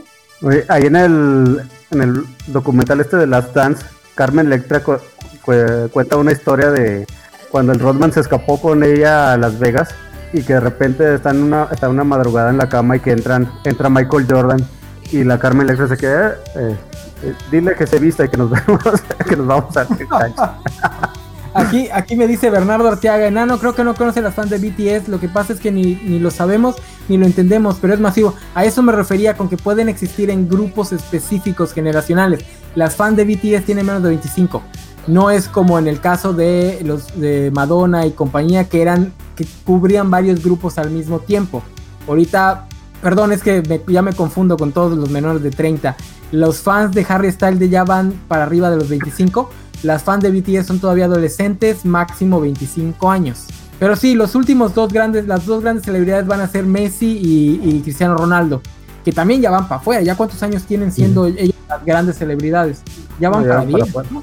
No, ya. No, ya, ya están en, ya están en el um- umbral de los 34 años, o sea, su, su carrera ya va más para abajo. Dice Félix Farsar, Jordan es el dios y le no sé qué, el orbe en To, You Eternity, Don Bernie. ¿Eh? Ha de ser un código extraño, esos que solo el FBI puede descifrar. Es el código furro. Bernie que iban a hacer una de soccer, pero vieron actuando a Messi y dijeron que mejor gastaban una piedra, pues que hubieran puesto a Liberato o algo así. Imagínate a Cristiano Ronaldo con los supercampeones. Ahí se nota, ahí se nota que Hollywood no puede este, sacarle dinero a todo, ¿eh? Porque nunca han podido hacer una película de fútbol que funcione. No, es Alejandro Guerra. Qué denso se puso este análisis de Space Jam. Ya hasta hablamos del impacto social de la farándula en un mundo repleto de opciones personalizables en el entretenimiento. Esto es cobachando, ¿eh? No damos Es que- datos exactos, pero nos, nos centramos en el cotorreo. Ujú. Este, es que, digo, la otra era que habláramos de- del mensaje de la, de la película, pero no tiene mensaje, es una película completamente carente de todo. Sí, el Entonces, mensaje es que los Looney Tunes van a ganar, no, no importa qué pase. Y ¿Qué pase? hasta Bill Murray va a salir para demostrarnos. Pudieron ganar hasta con Bill Murray en el equipo. O sea. Que por cierto, a mí, yo ya lo, ya lo he dicho, ¿no? A mí me cae gordo Bill Murray, nunca me ha caído Sí. bien. Pero está buena la escena al final donde están viendo el Sí. regreso de Jordan con Larry Bill y que, que le dice a Larry Bill, no, Larry, yo debería estar ahí. Dice, no, ¿qué pasa? Tú no sabes jugar, déjalo. Está Oigan, bien. aprovecha, Vamos, aprovechando, que, aprovechando que están este que están comentadores nuestros escuchas, video escuchas, ¿les gustaría que habláramos, habláramos, por ejemplo, de películas como The Sandlot? Ya que veo que les gusta que, habla, que hablemos de cosas deportivas, porque tenemos por ahí un programa de Está un Entonces vamos a programa hablar- pendiente. donde vamos a hablar realmente de los supercampeones y de Slam Dunk y del príncipe del tenis, si acaso. Si acaso Yuri Ice, no sé si vaya a venir este, la Chancha Plus, este, para que nos hable de Yuri on Ice eh, y de esos este, mangas gays, de deportes gays. Este, Dice Alejandro Guerra, una película de fútbol que no es exitosa, se les olvidó que existe Gol con Kuno Beck. Ah, ni pude terminar. mira Alejandro, justamente en eso estaba pensando. Que tiene tres, ¿eh?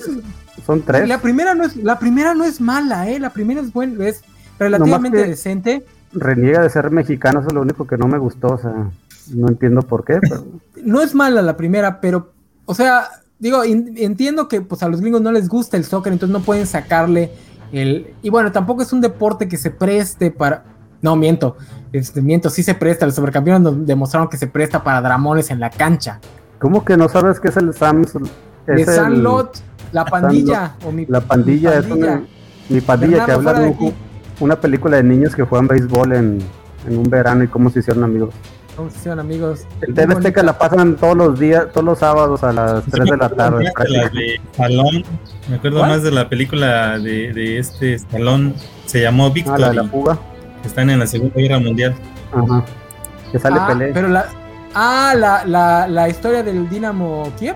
No, no, no, no, no. Creo que sí, no, No, ah, no, es perdón, de- es, es donde los van a fusilar, donde los van a fusilar, sí, sí, sí. Sí. Que juegan fútbol y se fugan. Ajá.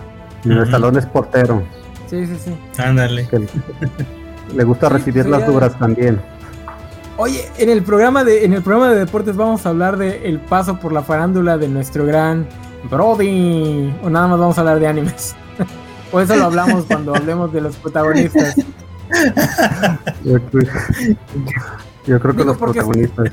Porque, porque empezamos ya muy deportivos, no solo por Space Jam, sino porque ya vienen las Olimpiadas. Ujú. Oye, ya vamos cerrando, ¿no? ¿O quieres esperar al, al, al Juanjo? Vamos a esperar, pero de todos modos le vamos a robar espacio a los cómics de la semana que nos robaron tiempo. No, pero ya llevamos hora y media, por eso te digo, ya hay que ir cerrando. Ya terminamos de Space Jam. Pues por eso, ¿qué más, qué más falta por hablar? El chamble, sí es cierto. En ca- ahí, ahí revolucionó el cine mexicano deportivo porque todo era en stop, en, eh, perdón, en, en, en cámara lenta, güey, así la chilena, así.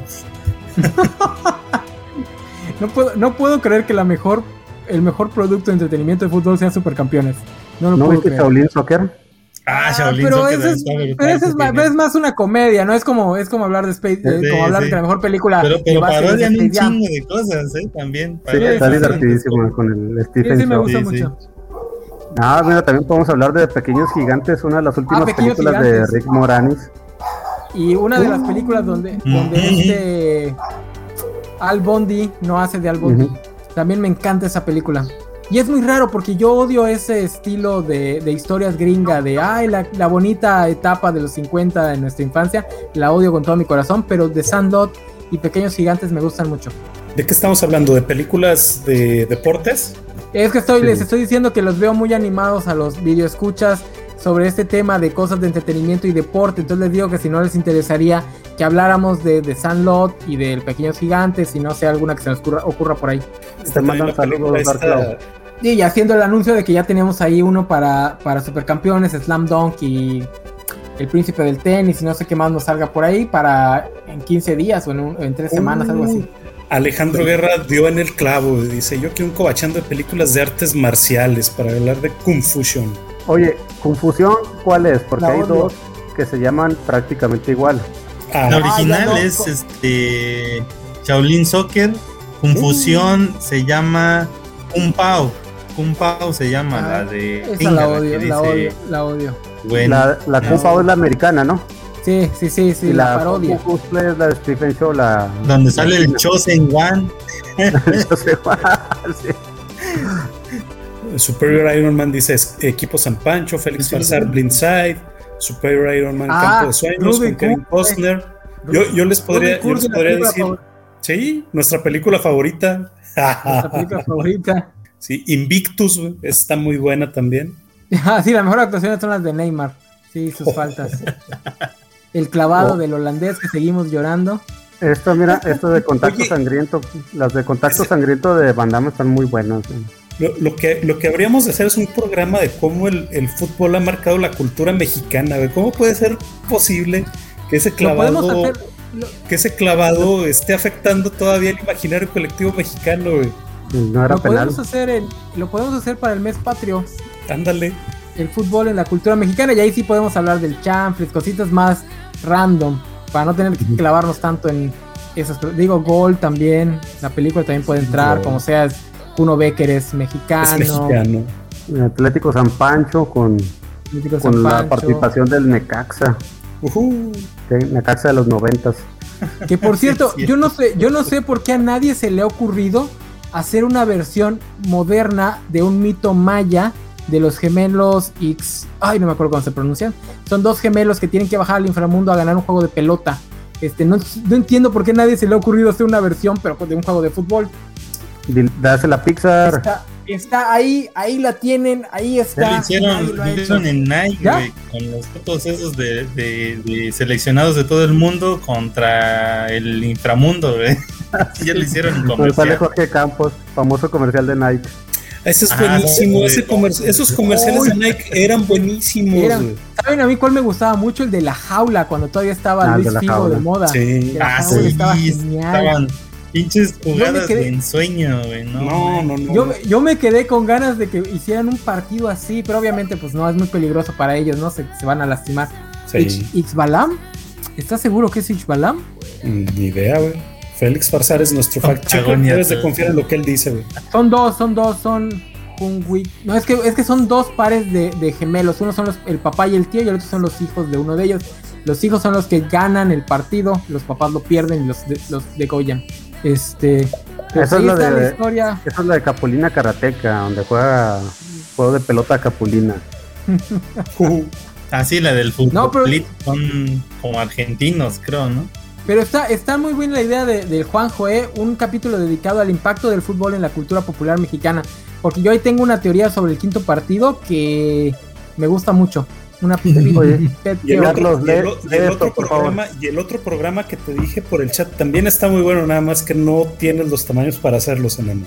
Ah, vamos a ponerlo a la... Mira, el otro, miren muchachos, antes de, antes de leer lo que, lo, dice, lo que nos dice Bernardo Arteaga, el otro día por el chat estábamos platicando porque el pervertido del Juanjo estaba viendo porno en su, o su horario laboral, entonces me pidió, me pidió que le diera una excusa intelectualoide para que pudiera justificar estar viendo pornografía en su, en su oficina. Entonces le empecé a contar sobre todas las cosas, sobre todas las cosas que se dan detrás del mundo del porno que la gente que ve porno normalmente no piensa, ¿no? Como este, la mayoría de las actrices vive al día, no ganan mucho, cosas como Mia Khalifa o Sasha Grey son muy escasas e incluso gente como Mia Khalifa realmente nunca es rica.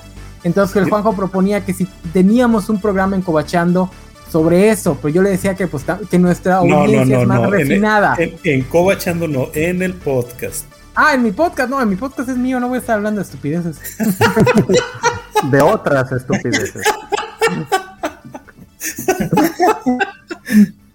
No, además, mi, mi Juanjo, mi podcast ya lo tengo, ya, ya tengo la mitad cubierta de aquí hasta octubre del año que viene, nada más con puro The Ultimates.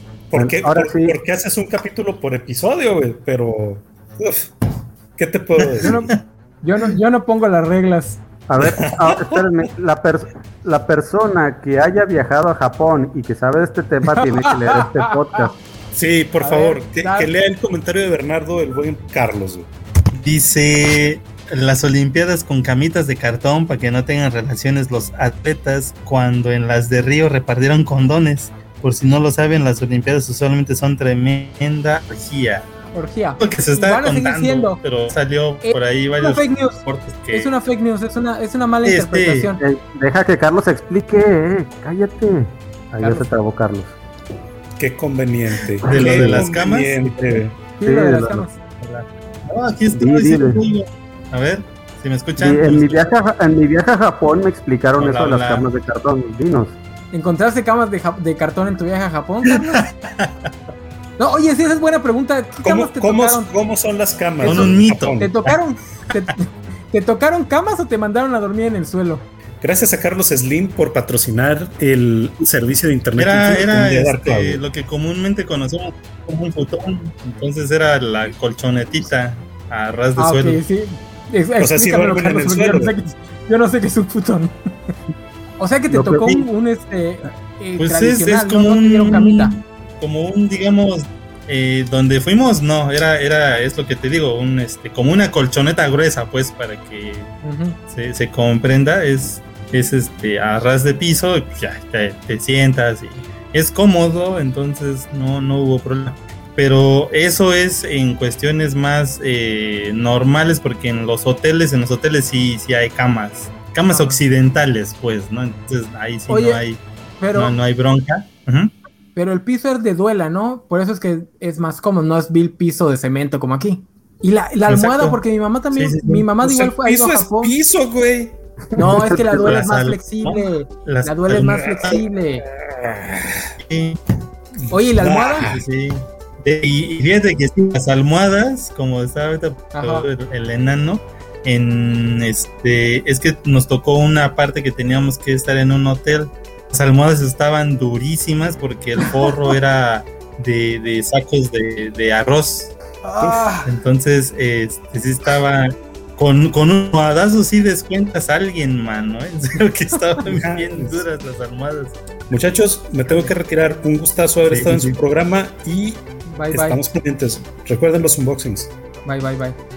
Bien. Se fue Juan. Pues vamos cerrando, ¿no? Porque Pues sí, ya se fue el Juanjo. ya. Carlos está transmitiendo desde Japón porque tiene un delay como de 5 usos horarios. Más o menos. Ya está, ya, ya está comprobando si se puede tener o no el delicioso en esas camas de cartón. Está probando la dureza. Dice Bernardo que sí, el japonés promedio duerme en futón en el suelo que guardan cada mañana. El piso solamente es de duela o un material como el bambú. Así es, exactamente. Mucho de esto tiene que ver con Space Jam, no sé cómo, de haber algún personaje imita un japonés, pero yo sé Porque que atraviesan la tierra. de-. Bueno, vamos cerrando. Este, Carlos, puntos finales, puntos de contacto. Changos, changos. Pues bueno, Space pues, es divertida, ¿no? No, no traten de encontrarle a, la fecha algún hilo argumental, solamente eh, quieren jugar básquetbol, derrotar a los Looney Tunes, llevarse a, a- a Michael Jordan a un planeta para que esté firmando sin cesar ahí muchos autógrafos. Bueno, eso en los 90, ahorita no sé si siga teniendo el mismo impacto, yo creo que sí, pero, pero bueno, véanla si, si pueden y, pues se van a llevar un buen rato.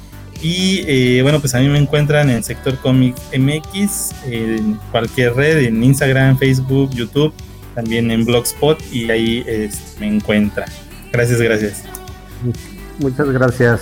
Enano, Este, pues bueno, aquí hablamos muy bien de Space Jam. Algunos les habrá este, incomodado que no repitiéramos más veces que es una mala película, pero pues la vimos de niños. ¿Qué piden de nosotros? Este, a mí me cuentan ah, hablando de estupidez. señor Enano, cada vez que su silencio lo incrimina más. Ahora sí no fui yo, ¿eh? ¡No! ¡No! veces en mi pod. No, pues chango, se me está yendo igual. El tío Slim nos está regañando. El vale, güey, el que- vale te está censurando.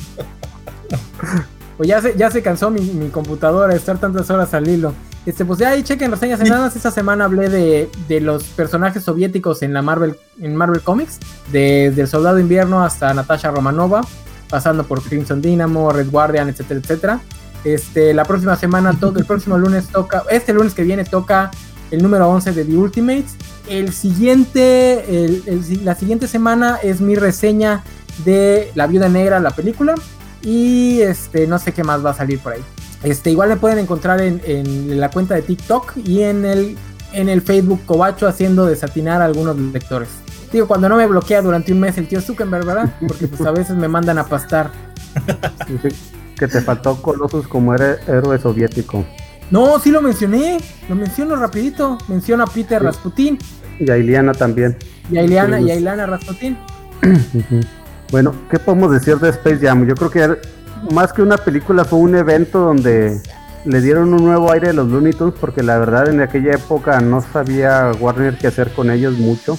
Los Tiny. Toons, los Tiny Toons este, revitalizaron el sistema y otras cosas, pero los Looney Tunes les dio un nuevo aire porque ahí salieron otras películas, salió la de los Looney eh, Tunes de regreso a la acción, que si eres fan de los, de los Looney Tunes te va a gustar, si no es una película muy rara, porque también es, es una película ya con historia, no como esto que es un comercial grandote de grandes potencias que solo querían vender y poner sus marcas en ellos. Este, yo soy Spider Games, aquí a mí me pueden seguir en Twitter con este mismo nombre, como aquí, o en Facebook como Spider Games en línea. He estado resumiendo los eventos de Marvel desde Secret War para acá. Si tienen ganas de re- recordar esa época, ahí los pueden leer. Ya está Secret War, Civil War, Casa de M, World War Hulk y la próxima semana voy a reseñar Secret Invasion si quieren acordarse de esas épocas. Y nosotros jóvenes, ¿qué tenemos para el próximo sábado de Cobachando? ¿Qué toca el próximo sábado? Pues El, tocaba ah, algo. el, el de com- fal- sigue el de cómics. Vamos a falta tener las crisis de DC. Hablaremos de crisis en las tierras infinitas, crisis infinitas, crisis de identidad, crisis, Crisis de no me llega el cheque, las crisis cobachas y todas las crisis de DC que No. nos podamos acordar. No, pues vamos a, a principalmente de las principales crisis en tierras infinitas, crisis de identidad, que es la que desemboca en, en crisis este, en crisis infinita. Podemos hablar de 52 y todo lo que fue el camino a crisis infinita y terminamos con la crisis final. Ya con eso tenemos para hablar muchísimo, especialmente la final que tiene muchos muchas cosillas ahí que a muchos les molestaron de mi ídolo, eh, el gran pelón escocés. Gran Morrison, Gran para los que Morrison. no, no hayan captado esa, Captado. esas referencias. Este, y para cerrar, para cerrar julio, haremos el especial de los protagonistas, donde hablaremos de esa época donde José Ramón Fernández y su equipo por TV Azteca en los eventos deportivos hacían los deleites de los espectadores, porque no solo hablaban de deportes, hablaban del lugar donde estaban transmitiendo, de la justa deportiva, ya sea mundial, ya sea olimpiadas, y sobre el gran papel que Víctor Trujillo y Andrés Bustamante hicieron para hacer tan amenas esas noches. Deportivas. Creo que era todos los días, ¿no? De lunes a domingo. De lunes a domingo, sí, se la aventaban corrida, eran como 20, 30. En caso de Olimpiadas, 20, 30 episodios. Y en el caso del Mundial era poquito más de un mes de corrido. Así es. Eso tendremos es- para julio, para cerrar julio. Que además este- está interesante porque ahorita está saliendo nueva información. Hay un programa, no sé en dónde lo transmitan, yo lo he visto en capsulitas en TikTok, donde uno de los de Televisa está entrevistando a mucha gente de tanto de Televisa como de TV Azteca, incluida gente como el hijo de José Ramón, y están soltando algunos detallitos del tras bambalinas, como por ejemplo el pleito con André Marín, por qué se dejaron de hacer la- los programas, etcétera, etcétera. Está muy interesante. Sí, es este, el, ay, el- sí es el de Televisa que narra el fútbol Toño de americano, Toño de Valdés. Es Toño de Valdés, es Toño de Ajá. Valdés, ok, sí, él los entrevista, este, y están saliendo cosas muy, muy, muy interesantes. Ujú, Así es. Dice Superior Iron Man, no olvidemos a Ausencio Cruz. Pues que Ausencio Cruz estuvo al principio, pero no, Nunca pegó. no, a ese nivel no. Y es que realmente Trujillo es- se podría decir que es como alumno de, de Ausencio Cruz, en cierta forma, no directamente, pero es como de la escuela de. Entonces Trujillo fue el que logró llevar esa comedia a la modernidad de ese momento. O sea, no Covacha quiere covacha de Luis Miguel y anda viendo eso. Ya, No, pues ya haremos una, ya haremos una, un cobachando de Luis Miguel, Garibaldi y todos esos productos ochenteros, noventeros. Si quieren, pídanlo, ustedes pídanlo, nosotros vemos cómo lo armamos. Ujú. Digo, no sería el primer programa en el que alguno de los miembros no conoce el tema y nada más viene aquí a despotricar. Ya me tocó un programa donde yo solito tuve que hablar de Mortal Kombat. Pues que a nadie le gusta Mortal Kombat. ¿Para qué me dijeron que sí? Te dijimos desde el principio y yo te dije, a mí no me gusta Mortal Kombat. Y tú, ay, vamos a hacerlo. Y ni quisiste hablar de salir- Mortal es- Kombat. fue el jefe que nos dijo que teníamos que hacer uno porque iba a salir la película. Bueno, Buscando el algoritmo. ya les platicaremos de agosto, pero en agosto de Marvel vamos a hablar de las de las guerras de Marvel. Oslo. Oslo. Vamos a Ah, empezar con ¿vamos Oslo. primero con Oslo? Bueno, Nos quedamos en Oslo. bueno, vamos con Onslow y todo ese tema noventero. Y haremos un especial hablando, ahorita que hablamos de Isekai, hablaremos de algunos, no del tema en específico, sino de guerreros y hechiceros con los caballeros, no, calabozos y dragones, las guerras mágicas, las aventuras de Fly y Slayers, un poquito porque esa creo que nadie la vio. Eh, esperemos si nos acompañe la chancha para que, porque yo creo que ella sí vio todo eso y nos va a sacar de muchas dudas. Este, tenemos pendiente la segunda de, de, Dra- de Dragon Ball Z. Esa hay que ver para cuándo la acomodamos porque nos falta la de Cell, que yo creo que también nos vamos a tardar dos horas. No, yo creo que sí terminamos Cell y Majin Buu en una sola. E Majin incluso Buu podemos sí. meter al Cell, Cell y Majin no, primero es- no, ves que primero va Cell. No podemos terminar No. primero Majin Buu. No, pero es que Cell es los androides y Cell, o sea, sí está... No, no, no. O sea, si nos Ah, sí, sí, aventamos este, la claro. saga de los, los Saiyajin. Pero nosotros nos aventamos los Saiyajin y, y Freezer. O sea, sí, sí entra Freezer. Cell y, y Majin Buu. Sí entra. Eh, Eso dices ahorita, pero ya Dos veremos. horas de Cell y no terminamos. Y no me acuerdo que Dos teníamos horas de en su primer transformación. en su primera transformación. Nos la vamos Sí. a pasar hablando de 18. Ya hubo un No, programa de, de de Robotech. Robotech. Ya hubo un programa de Robotech donde no se habló de Robotech. Esperemos si retomemos. Y lo, y lo más gracioso es que no se habló porque el que pidió el programa para hablar de Robotech prefirió hablar de, de otra cosa. Trans- de Transformers. Pidan un programa de, guerra de bestias. De guerra de bestias. Dígale Julián Ramírez, no me- nunca me respondían qué les parecía si encajaban los Globetrotters para una hipoteca Stanbian 3. Híjole, Julián Ramírez se nos fue por completo cuando estaba diciendo lo de que deberían haber buscado una estrella que no tuviera tanto nivel para que no, no chocara con la, con la imagen de Jordan. Los Globetrotters habrían sido una excelente opción. Hacer una película con ellos. En vez de agarrar una estrella del básquet, agarrar a los Globetrotters que de por sí ya son este. Pues ya son pues payasos. Sí, y no son los únicos. Hay otro equipo famosillo. Hay un documental que se llama Losers de Netflix. Donde sale otro, otro equipo de, de como los Globetrotters, igual que hacen un montón de maromas y cosas así. Así es. Las obras y Oye, películas pero- de Dragon Ball Z que estarán pendientes también. A nosotros no nos interesa el canon. Si salió y nos gusta, hablamos de ella y lo consideramos canon, aunque el, aunque el autor diga lo contrario. Así Nosotros es. somos como nosotros somos como Sylvie, no respetamos la sagrada línea del tiempo. Exacto. Guerra de Bestias Transformers. Hay- yo creo que sí hay que hablar de eso porque esa sí tiene mucha mucho Maximales, maximizar. Pero no A sé si quieres encanta. este antes de Gárgolas o después, porque todavía está el de Ah, Gárgolas. no, no, no, no, salte el de, el de Gárgolas primero, el de Gárgolas primero. Lo merece más. Bueno, estamos esperando a Vale, pero yo creo que no va a venir a cortarnos, así que vamos a tener que cortarnos nosotros mismos. Sí, porque ya de estar, ya de estar este, para entrar al otro programa, ¿no? Ujú. Bueno, eso es lo que tenemos esta noche. Muchas gracias a todos los que estuvieron aquí. Félix Farzar, Superior Iron Man, Julio Ramírez. ¿Quién más vino? Este Alejandro Guerra, Fernando Arteaga, la gente de la Covacha también anduvo por aquí. Eh, había Jacqueline, Jacqueline, ¿qué era? También estuvo por aquí.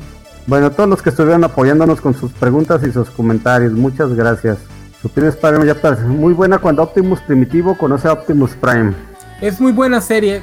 Ahí tengo ahí una pequeña anécdota con respecto a Dragon Ball y, y Guerra de Bestias, que ya contaremos cuando hablemos de eso. O cuando hablemos de Dragon Ball otra vez. Bueno, eso sería todo por nosotros. Muchas gracias. Recuerden suscribirse a la Covacha en YouTube. Síganos en nuestras redes sociales. ¿Dónde están las redes sociales? Aquí están. Tenemos Facebook, Twitter, Instagram, YouTube, TikTok, Discord y Twitch, donde pueden vernos y suscribirse con su cuenta de Prime totalmente gratis. En lugar de que anden subiendo, siguiendo otros streamers que ni juegan videojuegos, mejor a nosotros, somos más chidos. No se pierdan el lunes de anime a las 9 de la noche, martes de unboxing, que a veces lo ponen el jueves, la covacha en vivo, que este esta semana sí va a haber covacha en vivo, van, van a hablar de Space Jam 2. No chance esté ahí. Chance esté yo ahí. No sé, no, no me ha confirmado el vale. Y aquí se respeta lo que dice Kang. El vale Lo- who remains. Los miércoles había covacharla de Loki, ya no va a haber, pero yo creo que en agosto regresan con las covacharlas, pero de What If, hay que esperar. Los jueves ñoñonautas a las 9, a las 8, donde hablan de, de cómics temáticos. Viernes, covacharla de Lote Malote, creo que este viernes iba a tocar, el próximo. Y los cómics de la semana a las 9 de la noche, 9 y media, si es que no nos quieren robar el día otra vez como hoy. Sábado de Covachando a las 6 de la tarde, nuevo horario, los mismos casos, para que no dejen de seguirnos. Y dice Julián Ramírez que tiene un altar al Optimus, Optimal Optimus Prime. Optimal Optimus Prime. Sí, igual. Ahí está, Julián. Pídenoslo, por favor. Pídelo todos los programas. Pídelo para que lo. Para que me quede yo hablando de él solito, porque seguro es como Mortal Kombat. Lo más seguro es que sí, pero no podemos decírtelo todavía. Este, Bueno, nos vemos el- la próxima semana, jóvenes. Muchas gracias al enano, Bye, a bye, Clau, bye, bye. a Juanjo y nos vemos la próxima semana donde hablaremos de otro tema que está de moda en los noventas. Muchas gracias, hasta la próxima.